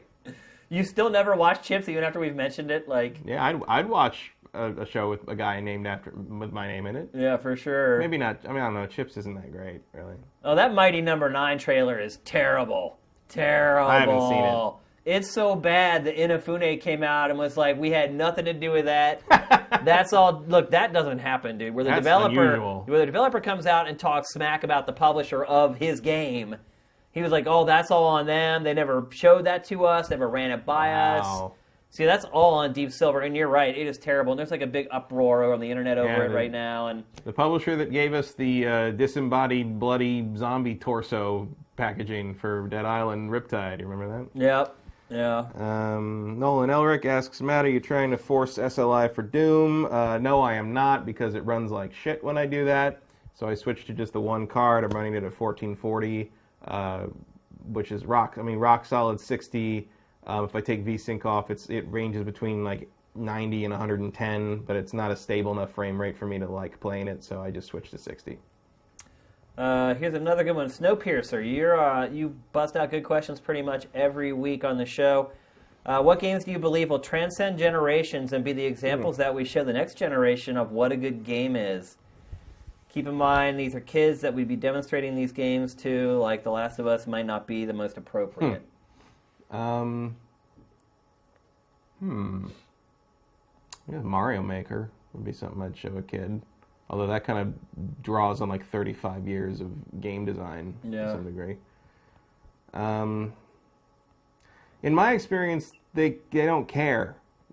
Like, you, can, you can show a kid whatever they want. They're just going to keep playing Minecraft on their iPad. Yeah, they. um, I'll tell you the one the one series I introduced my seven year old niece to uh, because I saw she liked um, uh, uh, like kind of you know building build your house, decorate your stuff games. I, I gave her Harvest Moon for her 3DS, and she loves it. So um, there's a, there's a series that uh, seems to stand the test of generations, uh, and they just came out with a new one. Uh, at the end of uh, March or April, which uh, I'm going to pick up, and that'll be her birthday present. So Harvest Moon is is the game I'm passing on to the next generation the most at this point. Uh, And Skylanders, and I think Skylanders uh, is probably going to be handed down from sibling to sibling at the very least, if not parent to child. Yeah. Um, hmm, that's a really tough question. Um, I mean, I'm, I've mentioned on the show before that I feel like kind of the next wave of games and what games are going to be in 10 years is they're all going to have some semblance of RPG elements in them. So I guess I would kind of point to games like The Division and Destiny. I wouldn't say that's like the sterling example, but I think it's the beginning, the genesis of what that's ultimately going to become. Um, as far as a game to show a child, um, to get them into games or, or maybe show them what the future might be, like I would still probably say like Super Mario Galaxy 2. Like that game still with like its upside down platforming and how it flips like the perspectives on you. Like there's still really no other game that has done a lot of the stuff that that game did and how it plays with gravity in a lot of the levels. Like that game's just mind blowing. By the Mhm. way, like if you haven't played Super Mario Galaxy 2 and you even have a slight semblance of enjoyment for platformers, go play the game because it is still leaps and bounds ahead of any other game in the genre. Like I'll be interested to see Yooka-Laylee, like what they do with that game. They have a lot to live up to, and I was actually I'm still really disappointed in Super Mario 3D World. It was a great game, but it's a shadow compared to the Mario Galaxy games, in my opinion.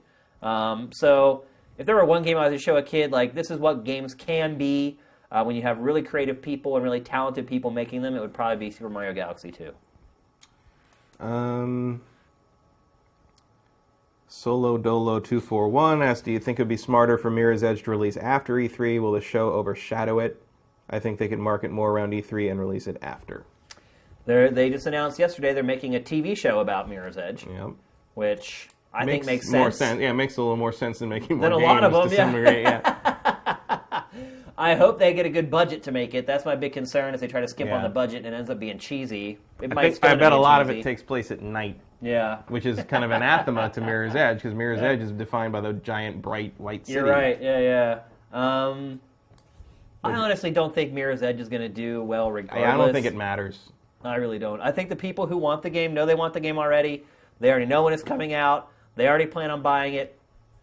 It doesn't really matter when it comes out. Like I don't really see anybody getting ensnared by like the marketing or the advertising from this game and being a case of where like I've never heard of Mirror's Edge Catalyst and now I want it. Like I just Mm. don't see that happening with this game. Um, I think you know there's a pretty dedicated fan base for the game. I think EA knows it, um, and I think EA is just hoping that all those people go and pick it up. I just feel like it's a pet project for EA to try to keep its lead status, so it doesn't seem like it's just a big like dumping ground for commercial products. Uh, kind of like what they did with Unravel. Like I think it knew Unravel was never probably going to turn a profit, or if it did, a minimal one. I mean, making a couple million dollars for EA is a joke. Um, so yeah, I don't think that they've necessarily sent it out to die. I think they know the franchise. They know there's an audience for it. They know the audience is going to find it out, seek it out, and know about it. Well, without having to have some crazy. It doesn't need to come out in Q4. If it came out in Q4, I think it would be even worse. The, the Yeah, good, I you mean, get buried there. I mean, the good news for it is that there isn't a lot of competition in the second week of June for sales. Or the So- third week. Yeah. Or the four. I mean, it's got June kind of to itself to some degree if- Yeah. for people to discover it and pick it up. I don't know how much that's going to happen. I think it might actually work out in the game's benefit Mhm. for it to come out during E3. Because not everyone like us locks themselves down for Right. five days and watches video game coverage. Uh, Suited Armor asks Shane, can you give a little story about some of the action figures behind you on the shelf, like where you got it from, and will you guys get the limited Voltron action figure on Amazon? oh God. Uh, If you're talking about the like four hundred dollar like masterpiece anniversary Voltron thing, uh, yes, I will be getting that at some point. uh, I don't know what there is to tell about it. Uh, Matt, did you buy me the Soundwave? I did. Yeah, you did. That was I don't know if that was birthday or like Secret Santa, but yeah, I did give you that. Yeah, so Matt bought me the Gen 1 Soundwave, which I have transformed into the little cassette player right now. Uh, most of the other stuff I got, those uh, the mushroom things were candy things I got in Japan, and I ate all the Mhm. candy out of them, and now it's just like the metal case. Like, packaging in Japan is so awesome. It's like, in America, everything's in plastic. In Japan, like, the packaging costs more than, like, the stuff that's inside it. Um, obviously, Assassin's Creed. That, that That's from the sent- collector's edition. Yep, that was sent to me by Ubisoft when the game came out. Super Monkey Ball, those two Super Monkey Ball balls I bought in Japan. I don't. You probably can't even see them. Yeah, you can. You, can see them. them. They're up in the on the left side. Of I the bought those myself in Japan when I went to Tokyo Game Show in like 2007 or 2008, I think it was. I've never seen Super Monkey Ball. I've never seen that before. I'm the only person I've ever seen that has those. Um, the Rabbids vinyl toys, those were sent to me by Ubisoft in a really cool like package that had them all like slotted in. Um, probably the thing I'm most proud of is that little picture. You can see it there next to the Statue of Liberty for uh, Grand Theft Auto. That is an autographed picture of Space Invaders from the man who created Space Invaders. Um, that is one of my most prized uh, pieces of gaming swag or whatever you want to call it. Obviously, I have a lot of respect for that guy. Space Invaders was like my first ever favorite video game, so uh, I'm really happy that I have that.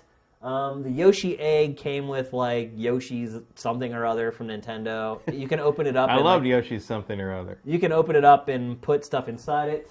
Um, I don't know what that thing is on the far right. Uh, that's for a game called Flock, which was like a Oh, I remember that little game, yeah. indie Capcom game. I don't think that they can. Yeah, they can see it on. Yeah, and then the little things on the shelf above that are all little Pokemon.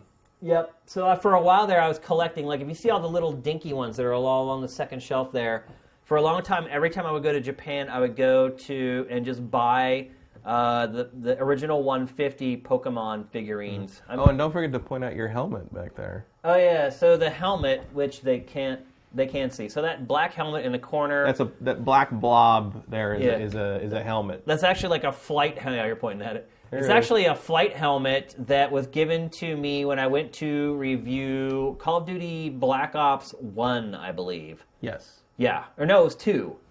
Because two. It says Black Ops on it. Oh, I guess it was the first one. Yeah, so it is the first one, and it has my uh, gamer tag on the front. It says Dimfire, like right across the front of the helmet. I was super jealous when everybody came back with those. Yeah, I mean, you can see what happened to it. It just sits on a shelf. Right, but it's got your got your name on it. it does. It's like I was same same. I was jealous for like the the early like the beta users of the original Xbox Live. They got headsets that had their gamer tag on it. Yeah. and I thought that was the coolest damn thing ever. Yeah. and it would have been useless, you know, far useless now. But it was just it's one of those things. I like I like branded, personalized things like that. And the Master Chief helmet, everybody's got one of those. They try to make a big deal out of them. They're like, "Oh, it's like this limited edition thing," and then they had like so many. They It's everywhere. just giving clear, them away. clearance and on Best Buy, and the Jade Empire picture back there is signed by everybody. by the entire development team. Yeah, of Jade Empire. So that's another thing. If I we ever have a really slow week, uh, maybe I maybe we can like just bring in pictures of all our like best games swag. or just bring it in and show it and show it off. and do a show and tell, which is kind of what we just did right there. So yeah, that's what I've got in here. I have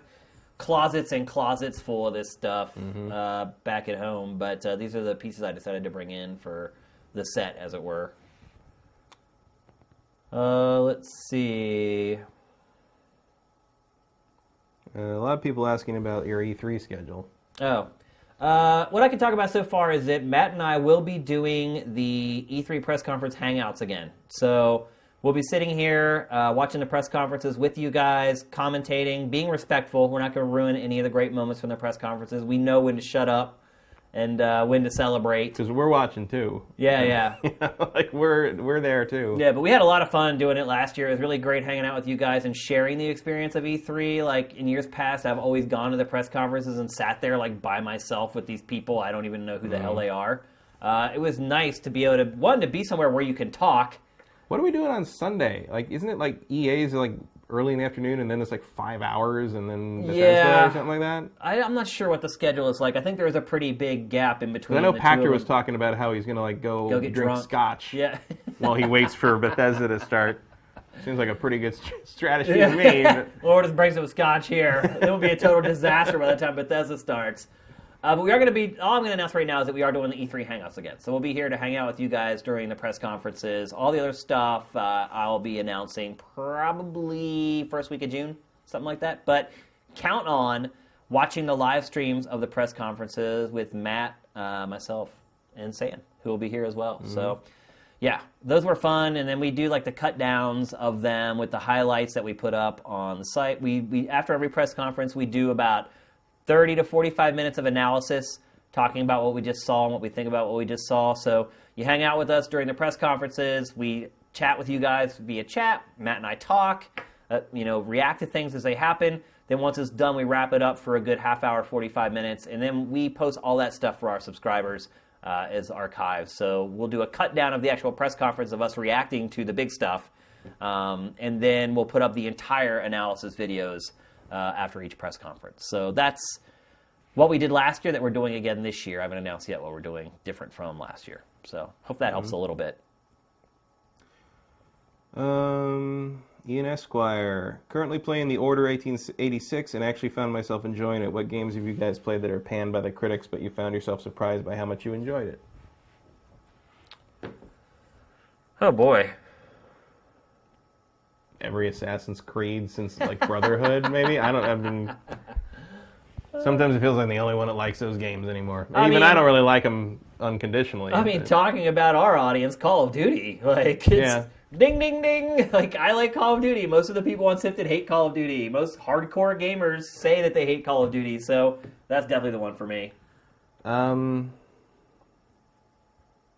man, that's a hard call. I, I, I pay so little attention to what reviews are anymore, like Yeah. beyond exactly what we talk about on the on this show. That I Oh don't, wait, was the stipulation it had to get bad review scores? just like a game that was panned by critics, but you really Oh. enjoyed. God Hand. Well, I guess that wasn't panned by everybody. There was a couple that- outlets that IGN really gave it like it. a two or something. There was a couple outlets that really hammered it, but I really liked that game. Yeah, so Assassin's Creed. I mean, like, I mean, I, they don't get terrible review scores, but uh, I like them better than most of the Metacritic would indicate you should like them. I Yeah. guess. Um, I don't remember what rev- kind of reviews Nier got, but I really like. I feel like I like that a lot more than the reviews let on. Yeah. Um, yeah, it's a tough one. I'd have to do. Well, I I- think it- you want to know why it's so tough? Because most outlets never give scores below a seven. Right. it's hard to think of game. Sitting here, it's hard to think of games that scored poorly. Period. Yeah, that weren't like a complete throwaway. Right, that like- weren't just shovelware, whatever. Yeah. Like, They, it's like it's like a lot of times you see like this the, the, the full ten point scale gets used a lot more liberally when like the game is something no one cares about. yeah, that's funny how that works. Uh, here's one from Captain of Space. Uh, Shane, does to get any kind of kickback when I click through links on the curated content? Nope, not at all, and that's totally fine. Um, it's a symbiotic relationship. You know, they're providing the content for us to put into the SIFT, and we're promoting the content for them and sending new users to their website to uh, to read it, and so they get their uniques and their ad views. So I wouldn't expect to get any kind of a kickback from them at all. Um, our relationship, I think it works out even for both sides. So yeah. Nolan Elric, Matt, true or false? Ultra Magnus should have been the leader after Optimus Prime, not Hot Rod. Um, anyone other than Hot Rod, as far as I'm concerned. I, I, I, I didn't deal well with season three, really. I don't like Hot Rod. I don't like Rodimus. Ultra Magnus is way better. Springer's even better than that. Uh, let's see if we can find like a couple more. Uh, Blump, Blump Giza? What game have you spent the most time in during your childhood? What is your fondest memory? The game I played the most when I was a kid was Wasteland. I must have played over a thousand hours of Wasteland on the Apple IIe, which is one reason I'm a Fallout fan after that, because that was the spiritual successor to Wasteland was Fallout. When I was a little kid Intellivision football, Mm.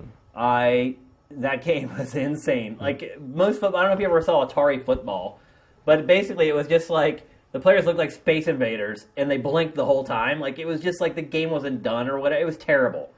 But Intellivision football had the full like 11 on 11 and you could actually call plays and make plays. You could like it had I don't know if you ever used Intellivision, but it had Yeah. like that weird disc at the bottom. Yeah. And then it had a keypad. It had like the plastic sleeves that went over Mhm. top of them. Well, you could like program plays in that game. You could say basically like number one receiver does route number two at defensive player number three. And so it was like a code that you put in to call plays, and like it was just the running animation.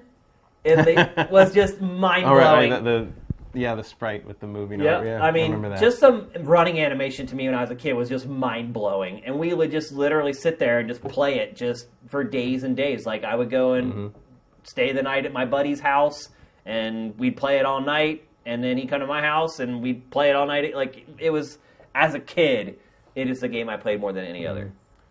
And one of my, I think my fondest memory might have been getting to the end of Bionic Commando in the middle of the night, sleeping over at my friend Rob's house, and we got to the end, and you know the whole game they're teasing that they're going to resurrect Master D. Master D is going to be resurrected, and finally Master D walks out of the cloning tube, and it's Hitler, and and both of us at the same time when his portrait popped up in the dialogue box, both of us just yelled, "It's Hitler!" Like it's like three in the morning.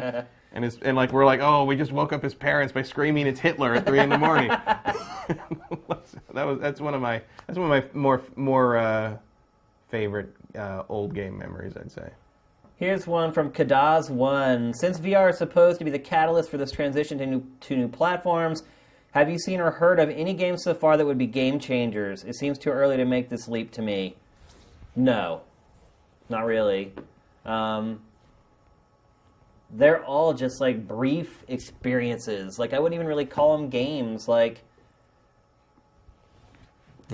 Insomniac's one game it's like a real game, but it just looks like a third-person action adventure. But you play it in VR. Like that's not Yeah. really like a game changer. Well, there's the I keep forgetting what the name of the damn Oculus Rift exclusive kind of Zelda-ish game. A Chalice is that what it is? No, it's um Chronos. Chronos, I believe. Yeah, You, you know what I'm trying to that's say. the best VR game so Yeah. far. But it's just again, it's like a, a Zelda clone in VR. If you're asking like a killer app for VR, like no, the killer app for VR right now is VR. like just the experience of putting on the head-mounted display Mm-hmm. is the killer app right now. But people get tired of that, and it's going to need to be experiences. Like honestly, the best uh, experiences for me in VR have been the really simple things, like the games where you're just playing like virtual reality Pong, where you have like a shield and the ball comes back and forth and you're reflected. Like the most simple things have been the most fun. I don't know if ultimately they stand the test of time,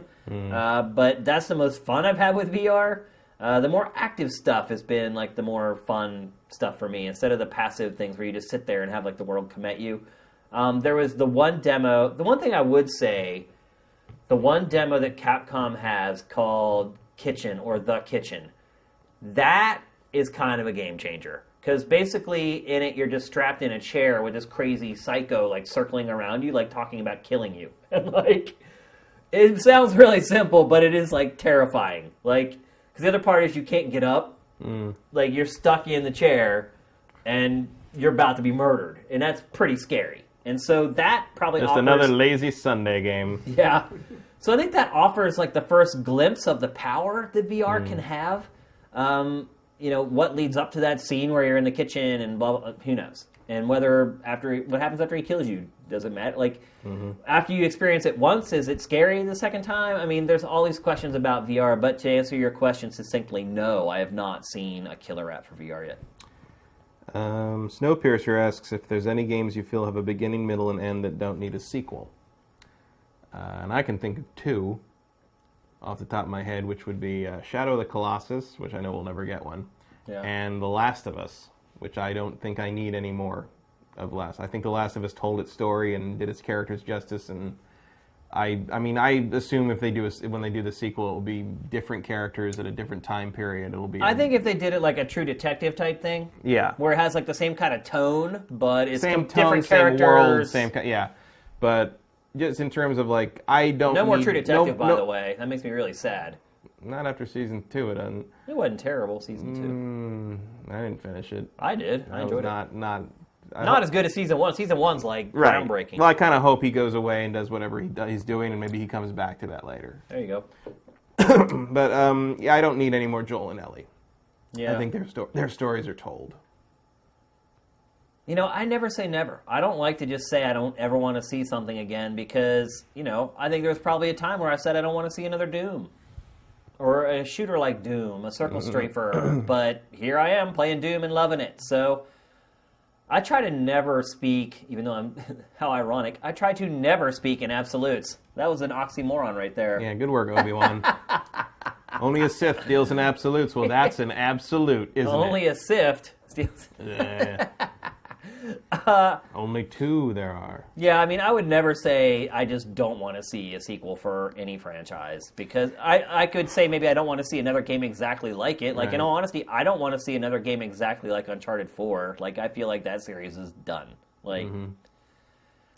I uh, it's also kind of a weird thing where like it's easy to point at a movie and be like, oh, I don't want a sequel to that movie because sequels to movies tend to be not as good as their predecessors uh, historically, but Yeah.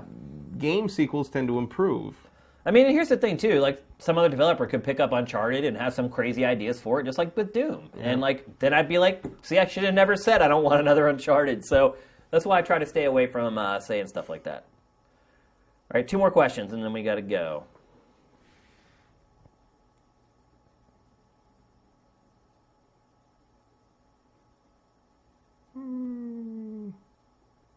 Everybody's going to bed. Do you think Sony will abandon play? Okay, last question. Do you think Sony will abandon? This is from wait Snowpiercer again. I can't answer another Snowpiercer question. We're not. We're not giving all the other guys a fair shot. I saw Vin Hill said Super Potato. Love that store. I heard that store is kind of bare bones these days. Like that. Uh, How's that possible? There's only so much ancient, you know, vintage content, and Wait, you mean buy there's it. like it's all gone? Uh, Akihabara is not what it once was. We've been gone a long time. No, I was just there in twenty end of 2012. That's an eternity in electronic gaming. And not for Super Potato. I had gone there Mm. for like 11 years straight, and it was the same every time I went there. Great store. If you ever go to Japan, I highly recommend going there if you like retro stuff. Oh gosh, I don't want to sit here forever, like looking for questions. Um, let's see if uh, let's let the, the chat catch up to us saying that we we need one more and see where we get. Yeah, because there's, a, there's a lag here. We're, we see stuff a ways a ways ago. I see Robust Haggis agrees with me on Uncharted that it's done. So, although he hasn't picked up the new one yet, you should S- definitely play S- the new one. There you go. Uh, SMC 92 Ian, any games you loved, then went back to and hated it. Hmm. Oh yeah, there's been lots. I just talked about Fallout Three. Yeah. I couldn't I couldn't get through that again. Picking it up again last year. I mean, there's tons of games. Time goes on, and like time isn't kind to a lot of video games. Particularly Yeah. anything technology related. When you try to go back to it years later, like, I mean, almost all the classic arcade games that I played back in the day, like they're like Yie Ar Mhm. Kung Fu. like that was my favorite Also- arcade game when I was a kid. You play it now, it's a total piece of crap. Yeah, well, it's like Kara- Karate Champ. advances. Remember Karate Champ? Yeah, yeah. I spent tons of money playing that game in the arcade. Now it's just terrible. Like, gameplay advances, gameplay leaps and bounds, and and you know a me- you know a mechanically involved interactive experience is never going to age as well as like a narrative one because you know stories are stories, but what you do in a game is always different. Yep. And uh, I would say, just in general, the early 3D games, like a lot of uh, PlayStation 1 games, a lot of the N64 shovelware, um, you go back and play those now, and they do not hold up very well at all, particularly PlayStation 1 games. Like, I always said PlayStation One was going to be a, a, a lost generation in that regard because they, you can they're, they're almost Rorschach tests. well, it's like playing like Crash Bandicoot in Uncharted 4. I was like, oh my god, I can't believe I sat and played through this whole game. Well, that's the thing is I didn't back then. I did. nev- I never liked Crash Bandicoot. I mean, I didn't like. I thought you know Mario sixty four was way way better, but I still played Crash Bandicoot, and that game now is just Yeah. horse crap. Well, and also Like, my main takeaway from from it playing in Uncharted Four was the same as back then. I'm like, why are you making me run towards the camera? Yeah. Like this is the absolute. Wor- I mean, I know you want to show me the boulder, but like, Yep. this is the worst way to do. Th- and uh, hell, that was one of my complaints about Uncharted Two was that one scene where you had to run like towards the camera away from things. Resident I'm like, Evil this is like Crash Bandicoot, and I hated Crash Bandicoot. Resident Evil four had the boulder scene. yeah, because you didn't you didn't have. Uh, Chris Redfield yet, where you just punch that boulder Right. into, into rubble. That's how man handles shit, Leon. All right, so that's it for our for this week's Q and A. It's time for the Sifted Elite roll call. And here they are. We got four brand new members of Sifted Elite. These people donated $50 or more to our Sifted Elite program, and we appreciate it very much.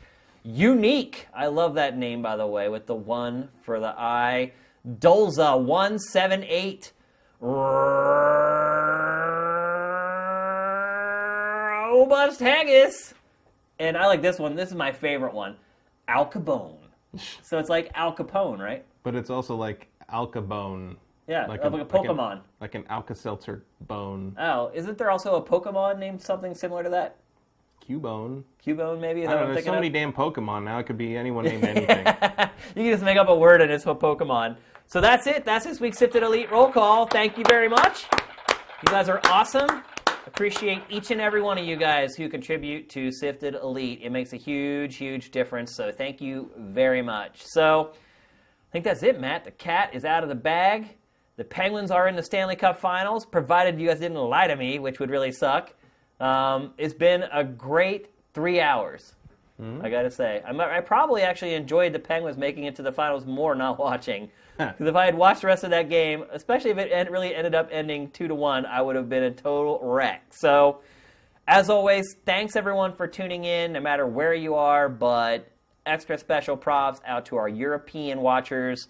I appreciate you guys very, very much. I know it's even more difficult now that we start the show a little later. So, everybody have an excellent weekend. It's a long weekend. At least in America, Here. it is Memorial Day. So for all you American sifters, have a great three-day weekend. Play it safe. Don't drink and drive. Make sure you Uber wherever you're going if you're having a good time. Have some hamburgers and some hot dogs, and we'll see you back here on GameFace next week. GameFace is up and out.